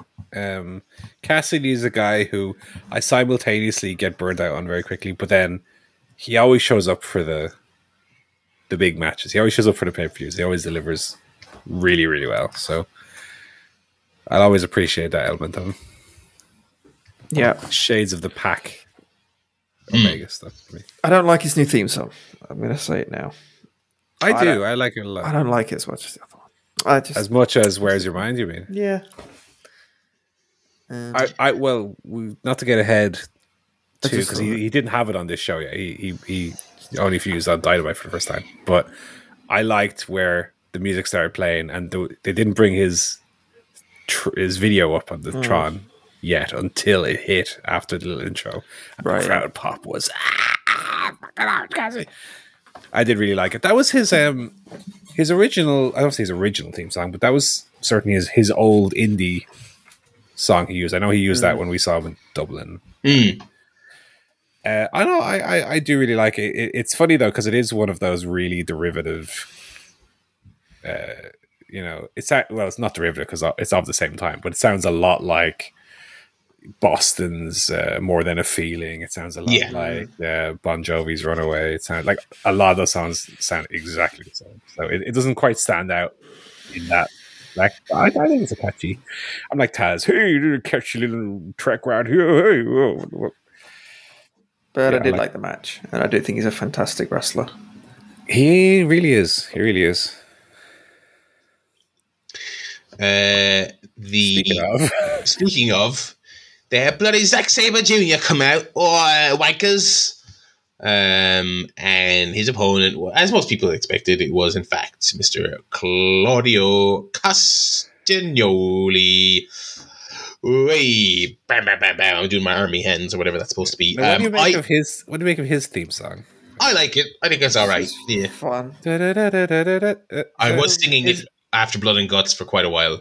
Yeah, and what is is it a bit Too silly. too classically and not enough? This guy's gonna kick your ass real bad. Like I think with Bryan Danielson's one, where they've taken Ride, Ride of Valkyries and turned it into a, a kind of hip hop beat. I, I think this one's a little too jovial sounding and a little too. Here he comes. Um, I understand that that was like his Ring of Honor theme or whatever he used, but um, there's something a bit cartoony about it. But he's a cartoony person, so I guess. Yeah, yeah. I Um, was very upset, by the way, when I was watching Blood and Guts and I saw a sign that said Claudio has sausage nips. I don't appreciate that. That's very No, rude. very rude. Very Very rude. rude. You're not supposed to point it out. Come on now. Um, I did. Um, I completely bit on the idea that they were going to squash um, Yes, right at the beginning. Zack. Which I mean, on a show, it's you know it's an impressive near fall because like on a show with this much political maneuvering, there was no chance they were going to squash anyone, especially a guy who's you know a, a relatively well pushed commodity in New Japan. Uh, but yeah, I thought It was match, I thought the, nonetheless, though. yeah, I, I thought the match was still very good. A, a bit long. I thought I thought it went a bit long. Um, I, I thought they could have tightened that bad boy up a little bit. Okay. Um, I forgot to mention there for the Orange Cassidy match, uh, they uh, decided to save Jim Ross for the business end of the card because I guess they thought for the main events the commentary should be like substantially worse. um, uh, I thought, listen, maybe maybe the TV execs don't like it as much. Okay, the fat cats in the suits. Okay, but I thought you had your they had Taz, Excalibur, and Kevin Kelly commentating the majority show. And let me tell you, that's the nerd dream team. They're three excellent commentators, oh. right? You know, Taz is loving it, right? He's I don't know if he's necessarily a New Japan expert, but you know, they're out there and they're doing all their fucking holes and he knows all the names of it. You know, Excalibur Excalibur only watches tape of wrestling from other countries. That's all he does. And obviously Ke- Kevin Kelly is the guy, you know, in New Yeah. Japan. So they were out there and they were just nerding it up and they were just talking about their fucking lore and their backstory and and they got Caprice Coleman out there for the Ring of Honor match and he was great as well. I've enjoyed all of his AEW cameos. And then JR comes out, he's like, Well, wow, whatever, that fucking I call that fucking move a headlock when I was coming up. You know, you can call it your fucking whatever the fuck. I mean, he was so surly. I thought having a little cheeky nap for the first two hours of the pay per view would would make him not surly, and then he'd be all he'd be bet into the main events, but he wasn't. I thought he he's dreadful. I thought he was dreadful, and I thought he was pretty fucking bad at blood and guts too, but not as bad. And I'm just over him now. I hope this is a, a, permanent thing where they're giving him half the night off and trying to make it special by putting him on in the second half of the show or something. Yeah, I remember we talked a long time ago about you know you get Jim Ross in for the early AW days, to, like for name recognition. Then you start to phase him out.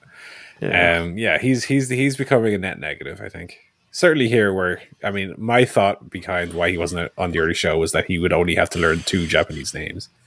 Okada oh, and Hashi. God. He's not he doesn't know who Yoshihashi is and Goto Desperado. He, he from Texas. Well, quite frankly. so yeah, yeah, and then he was complaining about these. Who do they not teach how to hold down shoulders in the damn LA dojo? no, I can't. I can't take him anywhere. And and the problem is that his like come down is ex- to me exactly proportion uh, to how good Taz has been lately. Yes, he's just really like Taz has always been good. Don't get me wrong. Taz in TNA became kind of a joke where he was obviously taking the piss and didn't really care. But Taz lately has been at the top of his game as a character and as a commentator. Um, and that was no more apparent than when Dynamite opened with Excalibur doing the intro, and I'm here with Tony Schiavone and Taz. And my as as a viewer reaction was, "Oh, great, Taz on Dynamite. He's never on Dynamite." And then when Rampage opened with Jim Ross doing the intro, I was, "Oh, fuck." and it's got yeah. to that point, you know. It's got to that point, but I I think what you do now is phase out Jim Ross for only the special stuff. Mm-hmm obviously under the pretense of he's special, but really under the pretense of we don't want him. we don't want him. and then Especially you don't want him on. You don't want him on fucking rampage with all the mid carders. He's not going to take any of them seriously. No, and then, and then you uh, get rid of him completely. Mm-hmm. Yeah, he was all on Dynamite. He was complaining about, and there was a lot of interference, but he was talking about like Uh, I don't I remember one official isn't enough anymore because they can't keep, keep control of everything. And then there was just dead silence after that. Like no one said anything because yeah. it was so awkward. So just retire. Yeah. Make let him do interviews. Let him do the interviews. He's quite good at that. Do the sit downs. Yeah, and you can edit I, I, would, well. I would just have him for the sit downs and talking head. AW it'd be, legend. It'd be perfect for that. Um, we move on then to uh, Jay White versus Adam Cole versus Adam Page versus Okada for the IWGP World Title.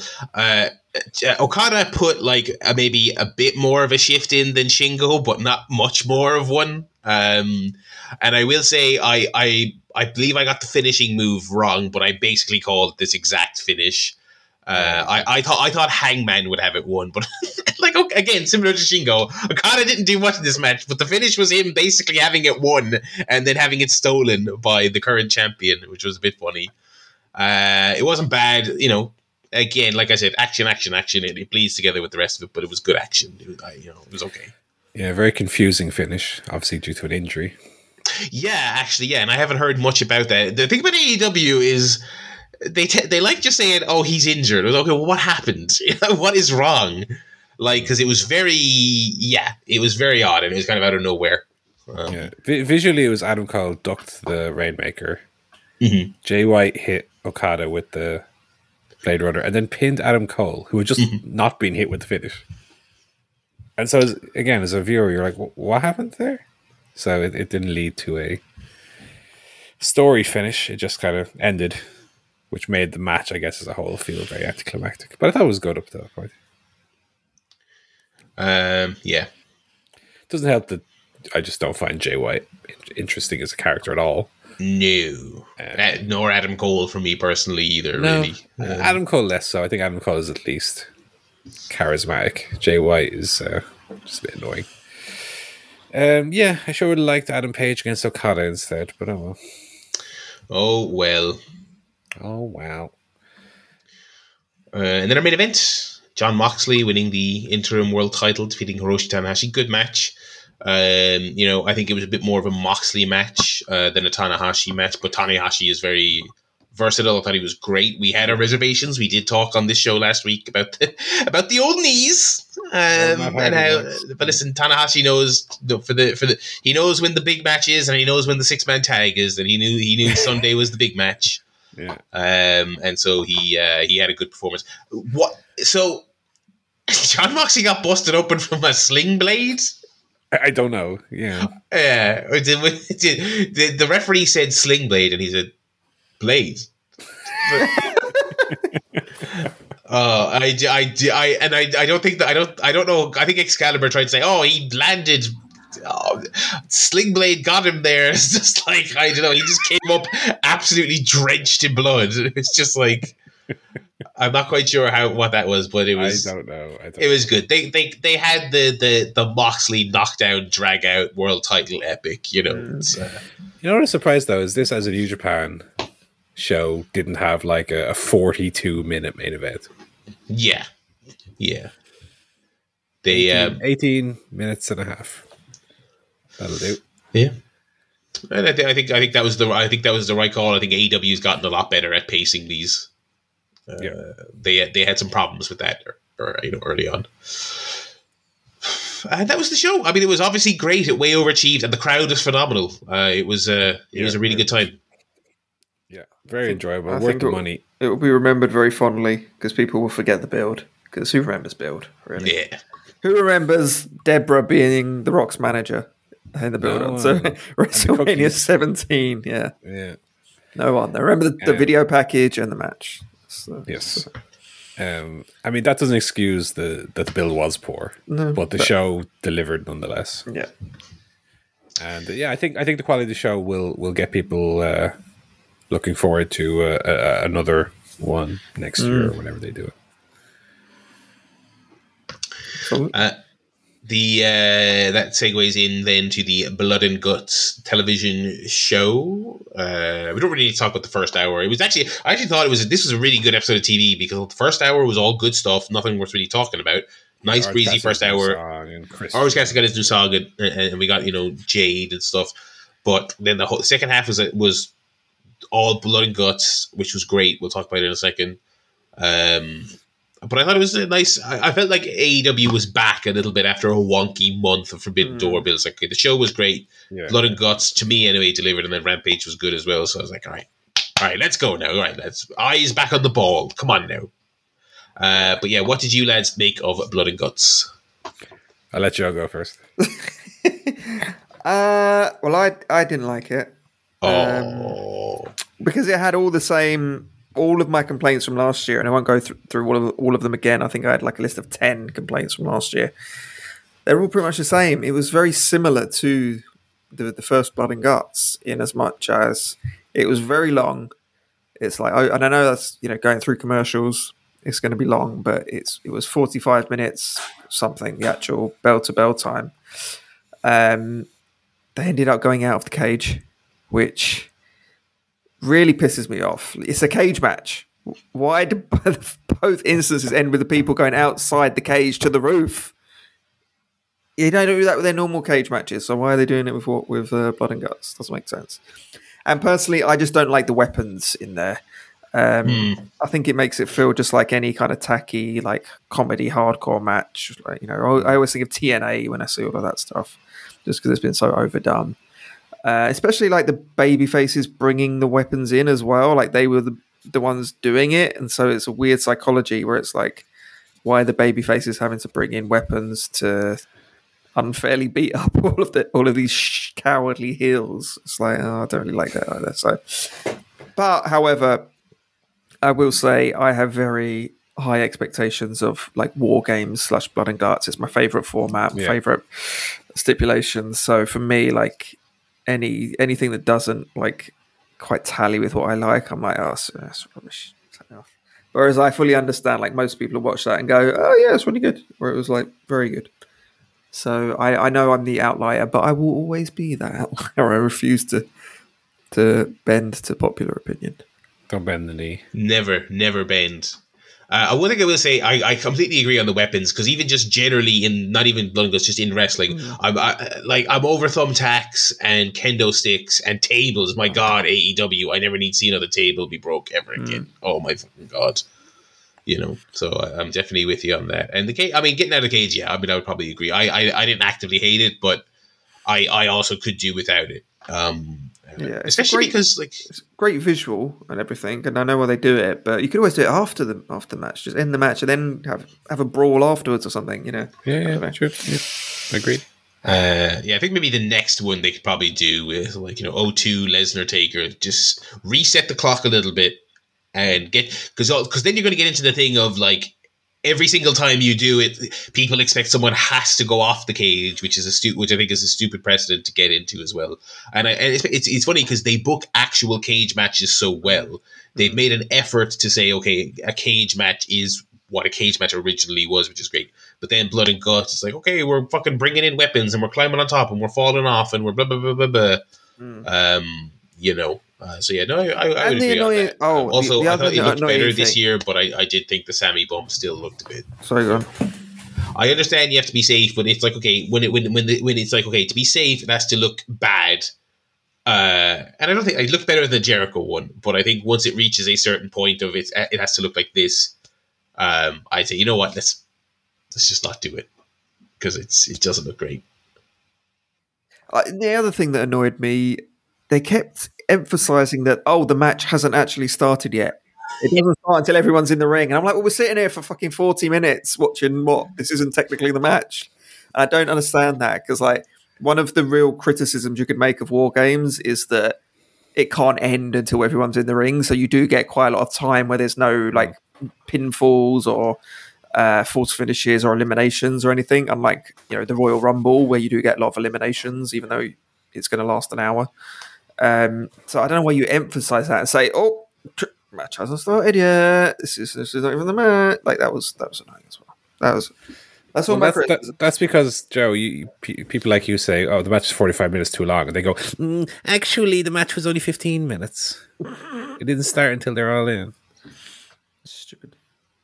Yeah, I mean, I agree with everything you said, Joe. I, I did really enjoy it, but on a psychology level, uh, etc., I, I totally agree with all your points. The the baby faces should be beating the heels up, and it should be the heels who are resorting to using weapons to, to gain an advantage, and, and so on and so forth. So yeah, I think you're totally on the hit the nail on the head with that one.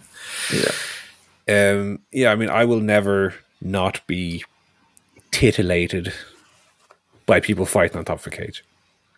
You know, I'm, I'm a simple man who enjoys simple pleasures. Uh, but yeah, I, I, I, I thought the point you made was was was again on the ball with you can do that after the match.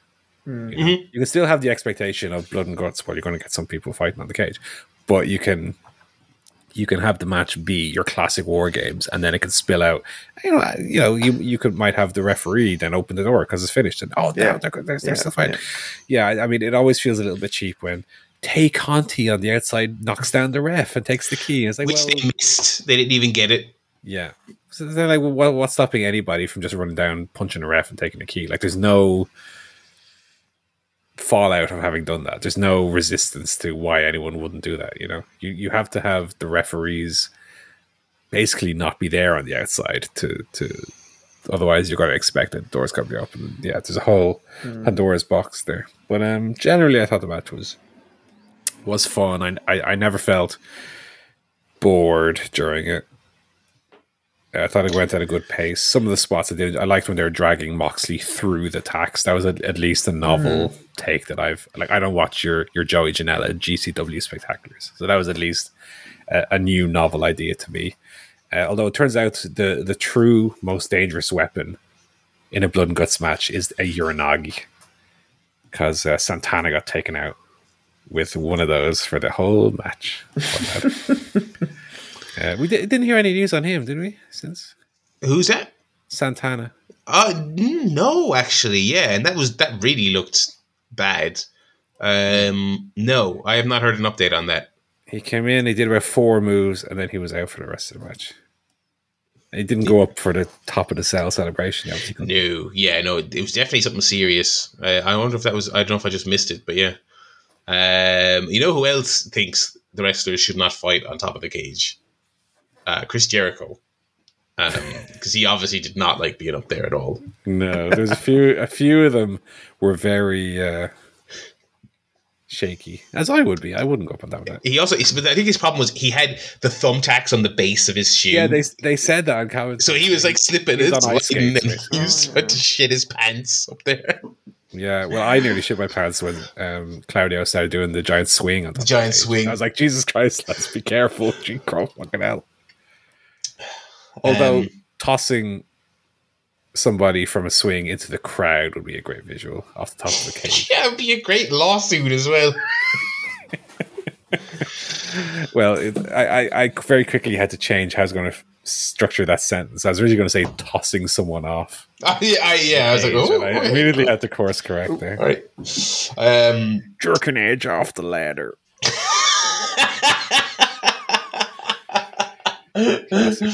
lead a jerking edge off. Oh. Um, uh, we then moved on to the Royal Rampage. Okay, stop everything. Okay. You know where we're going with this, don't you? The, the name is stupid. No, no, no. Even worse. The Royal, the Royale. yeah, why now is it the Royal Rampage? Oh, it's the Battle Royale. Yeah. No, but why? Where's the consistency? Because because they're aping the Royal Rumble, which is what my problem is with it. I don't like that they're I aping understand that's stupid WWE's as thing. well, but I don't know why you care. I don't know why you care. I, I swear, the, the second the name came up, Royal Rampage, I was like, ah, ah, wait, Tor, what's this? Where's the E in my meal here? Very annoying. Very, very annoying. Anyway. I it just annoyed me because, yeah, kind of a mix of both. Because typically it would be Casino Royale, or even if you want Casino Royale, Casino Royal. So why is it they gone Royal just to copy W? Yeah, I, I, I, I know nobody cares when I make this complaint, but I just want people to know it annoyed me. Anyway, Okay. What Okay. also annoyed me, let me just make another criticism about this Go on. stupid idea for a match, right? Not only did it ape off the Royal Rumble, they do it like there. There's um, they come out and, and go into alternate rings. So you have red number two, blue number two, red number three, Right. blue number three. But nothing on the rings signifies which is the red Yeah. ring and which is the blue ring. Yeah. So when they're coming out, you don't know what what's happening unless you you're keeping track of which is the red ring. Yeah. They didn't have like red turnbuckles on one and blue on the other, or They had red on all of them because they had blood and guts turnbuckles on, which was confusing me because I was like, oh, so there's is that red? And, oh, wait, no, that's on all of them. Um, it was one of those things, kind of like the um, like when someone basically mocked up a graphic version of the interim title, quote unquote, tournament. It didn't look that stupid.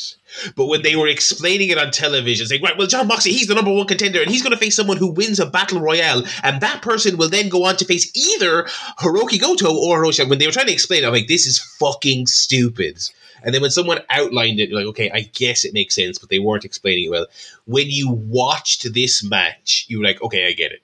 That's fine. But when they were explaining, when they when when I saw the graphic, and I was like, "Oh, great! They're doing a two ring Royal Rumble. That's awesome!" And then they're like, "Red ring, blue ring." I was like, "Oh, fuck off!" And then like at the very end, the two people will square off, and then and I was expecting it to be like a pinfall, like a regular match. Like, no, then they'll square off, and it's still battle royale It's rules. battle Okay, so that's so that's a battle royal. Why are you why why are you saying that the two winners, quote unquote, face each other when it, that's just the last two guys in a battle royal? Yeah, well, this is the thing: is it was completely arbitrary anyway because both battle royals pretty much ended within twenty seconds of each other. yes, It would have been. I It would have been I- good if the heel Brody King got like a minute and a half to just stand there and relax, and the commentators can talk about, oh, he's getting a break now. Darby needs to win this quickly, or he's going to be at you know at a disadvantage. But they just ended at the same time, and it meant nothing. yeah, Why not uh, just they- have it be one battle royal? they did like three eliminations over the course of the match, and then when everyone was in, they, they tossed like sixteen people uh, in the last few minutes. Um, yeah, all that aside, I actually I did think it was good. I enjoyed it for the most part as a good battle royal. But Uh, I just thought it was your box standard battle royal, albeit with some worse rules than normal. Uh, really, really, how hard is it to just have some signifier of which is the blue ring and which is the red ring? I mean, not to Yeah. harp on about it, but but should have had the like the red Kane light and the blue mystic uh, any Sin Cara Cara. light. So Yeah. one light's just lit blue, one's lit red. a turnbuckle or a slightly different ring. The referee wears a red hat. Come on. shirts, yeah, Anything. ref shirts, yeah, something, Anything. or a turnbuckle covering anything. There was loads of options they could have done. Anyway, um, Instead, they did nothing. uh, I think I think Brody King will be an interesting match with Mox. I think that'll probably like be quite good. winner. Yeah. I thought he had a good performance. Finish was great. Finish was Oh. great. Oh, be careful, Jesus, hanging people by the neck like that. Oh, Yeah. the chiropractor special. yeah, yeah. Darby's back's probably great right now. um, and uh, the rest of the show was good. Uh, you know, uh, Young Bucks tag was you know it was on the low end of Young Bucks tags, but it was good. Um, and Toni and Nyla was good. Toni is a is a great boon to the division on TV. I think. Um, yeah, Yeah. I thought so too. I thought she did a good promo before the match as well, which Yeah. made it all, all the more baffling why she was with Vickie Guerrero. For so long. Vickie fucking Guerrero. Yeah, yeah, Yeah. yeah. Her and Marina. That's that's that's a good pairing. I think. I think that's a good pairing. Yes, I agree. Uh, and would you believe it? It ended with the heels doing a beatdown and Thunder Rosa coming out and making the save. Who'd have thunk it? Who'd have thunk Thunderstorm. Thunderstorm. There you go. And that's going to do it for this there, week. was, there was one more story I just want to touch on. Go on. Vince McMahon was at the UFC. Oh, yeah. Further fall into criminal activity on his behalf. what was he gambling on? Was he? No, I just, I just like the backstory of the time Shane McMahon tried to convince him to buy the UFC prior to that Ultimate Fighter 1 finale. And he was like, that's barbaric. No, one- no one should watch that shit. And now he's at the show. That, and yeah, that's funny. It was Oh. definitely just because he's on this media blitz of sh- trying to show up Yeah. in public. Because he definitely hated every second of it, and he's like, "Paul, you're not even in the family anymore. Why you? Why did you bring me here, Stephanie? I don't even want to look at you. You know, McAfee, why are you here? he ne- he never goes to anything. Like we've, No. I've never seen a picture of Vince McMahon at an event that wasn't WWE event. Like literally, like Yeah. it's very weird. yeah, why didn't he just when when when Triple H said we're going to UFC? He's like, we have combat sports here, Paul. Yeah. like, like the famous the famous fucking Freddie Prinze Jr. Why are you watching comedy? We have Santino. Why don't you watch? Oh, why are you watching comedy when you can just watch his matches? We, we have Shayna Baszler at home. uh, Paul, did we not just do a pay per view with a Ronda Rousey match on it? I don't understand why we're here. Um. Anyway, yeah, looking looking like. Um.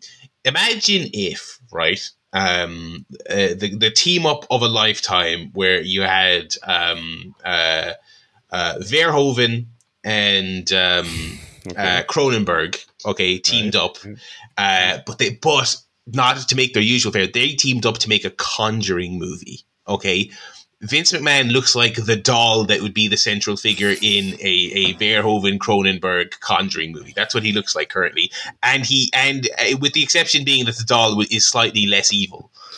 Um, uh, so so that's that's what Vince looks like currently. Um, he, uh, do- he looks like um, he looks like a little ventriloquist though. well, that's what I'm getting at. Yeah, he looks Yeah, like a little yeah. haunted prop. Yeah, he he looks like the Goosebumps uh, ventriloquist. Anyway, Uh, enough, enough body shaming of that that wonderful man. that definitely innocent man. yeah, but we can soul shame him all we want because he doesn't have one. Um, anyway, with all that said, we will uh, wrap it up there uh, this week. Thank you for listening, everyone. We'll be back next week with uh, more of the usual the games, the movies, the TV shows, the albums, the life, and of course, the wrestling. We'll be back talking. Brody King versus Moxley, I guess, and, and a host of other things. If you want to reach out to us, chairshotpodcast.com, fill out the email form, reach out to us, let us know your thoughts, your takes, your opinions. On I, I know what people are saying to us is, lads, you, you are knocking out, you're knocking out of the park every time. but can we can we get an Annie Graham superstar back? That's what the people want. That, that will be back. Without. Well, oh, I'm saying I'm not here next week, so it's my birthday. We're going away. It won't. It won't be next week. the week well, after, the week after, Super Cyanogram. that's why he's taking a week off. He has to make one. He's working hard. Promised Takes me a week He's to promised it. Okay. Well, with that bombshell dropped, we will officially sign I off. have I have a, a movie buster before we go. If you want to do it, You've a what? a movie buster. What the fuck is that? Well, it's a Dwayne Johnson, but it's a movie title. Oh god. I'll give, I'll give it to you quickly, then we'll finish off. La- little, little bonus quiz before we go. So, so um, Mrs. Brown, you know Mrs. Brown off, I'm familiar with her, yeah. Yeah, off the television, right? yeah. yeah. She's friends with one of them little yellow fellas who wears the dungarees, right? so he's he's he's living on this really really old planet. What's that about? What movie is that?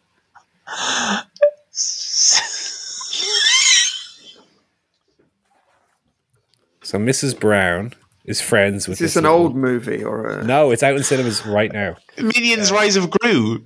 No, What do you mean? that's not the answer. She's friends with this little yellow fella who wears dungarees and has like glasses, big glasses. But he's living on this planet that's very, very old. I know what it is.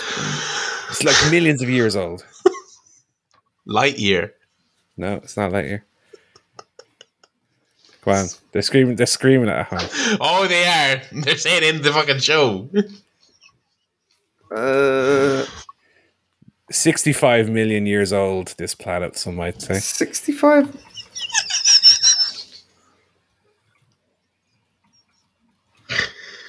Uh, uh, oh, oh, the very the number one box office smash. uh, uh, Granny Minion Earth. It's not, it's not Granny, Granny Minion Earth. You're close, but it's not right. Joe, do you know? it? I, I It's out in cinemas. Really? The film. The answer to this is in cinemas right now. let me look at. Hang on, I'm on the Odeon website. Yeah, is it on at the Odeon? It's, will it? Oh, Joe has it. Jur- Jurassic World Dominion. Correct. Oh. oh, it was the planet bit. I was like, I was thinking like the moon, the Mars, Uranus. oh, see you next week. Bye, folks.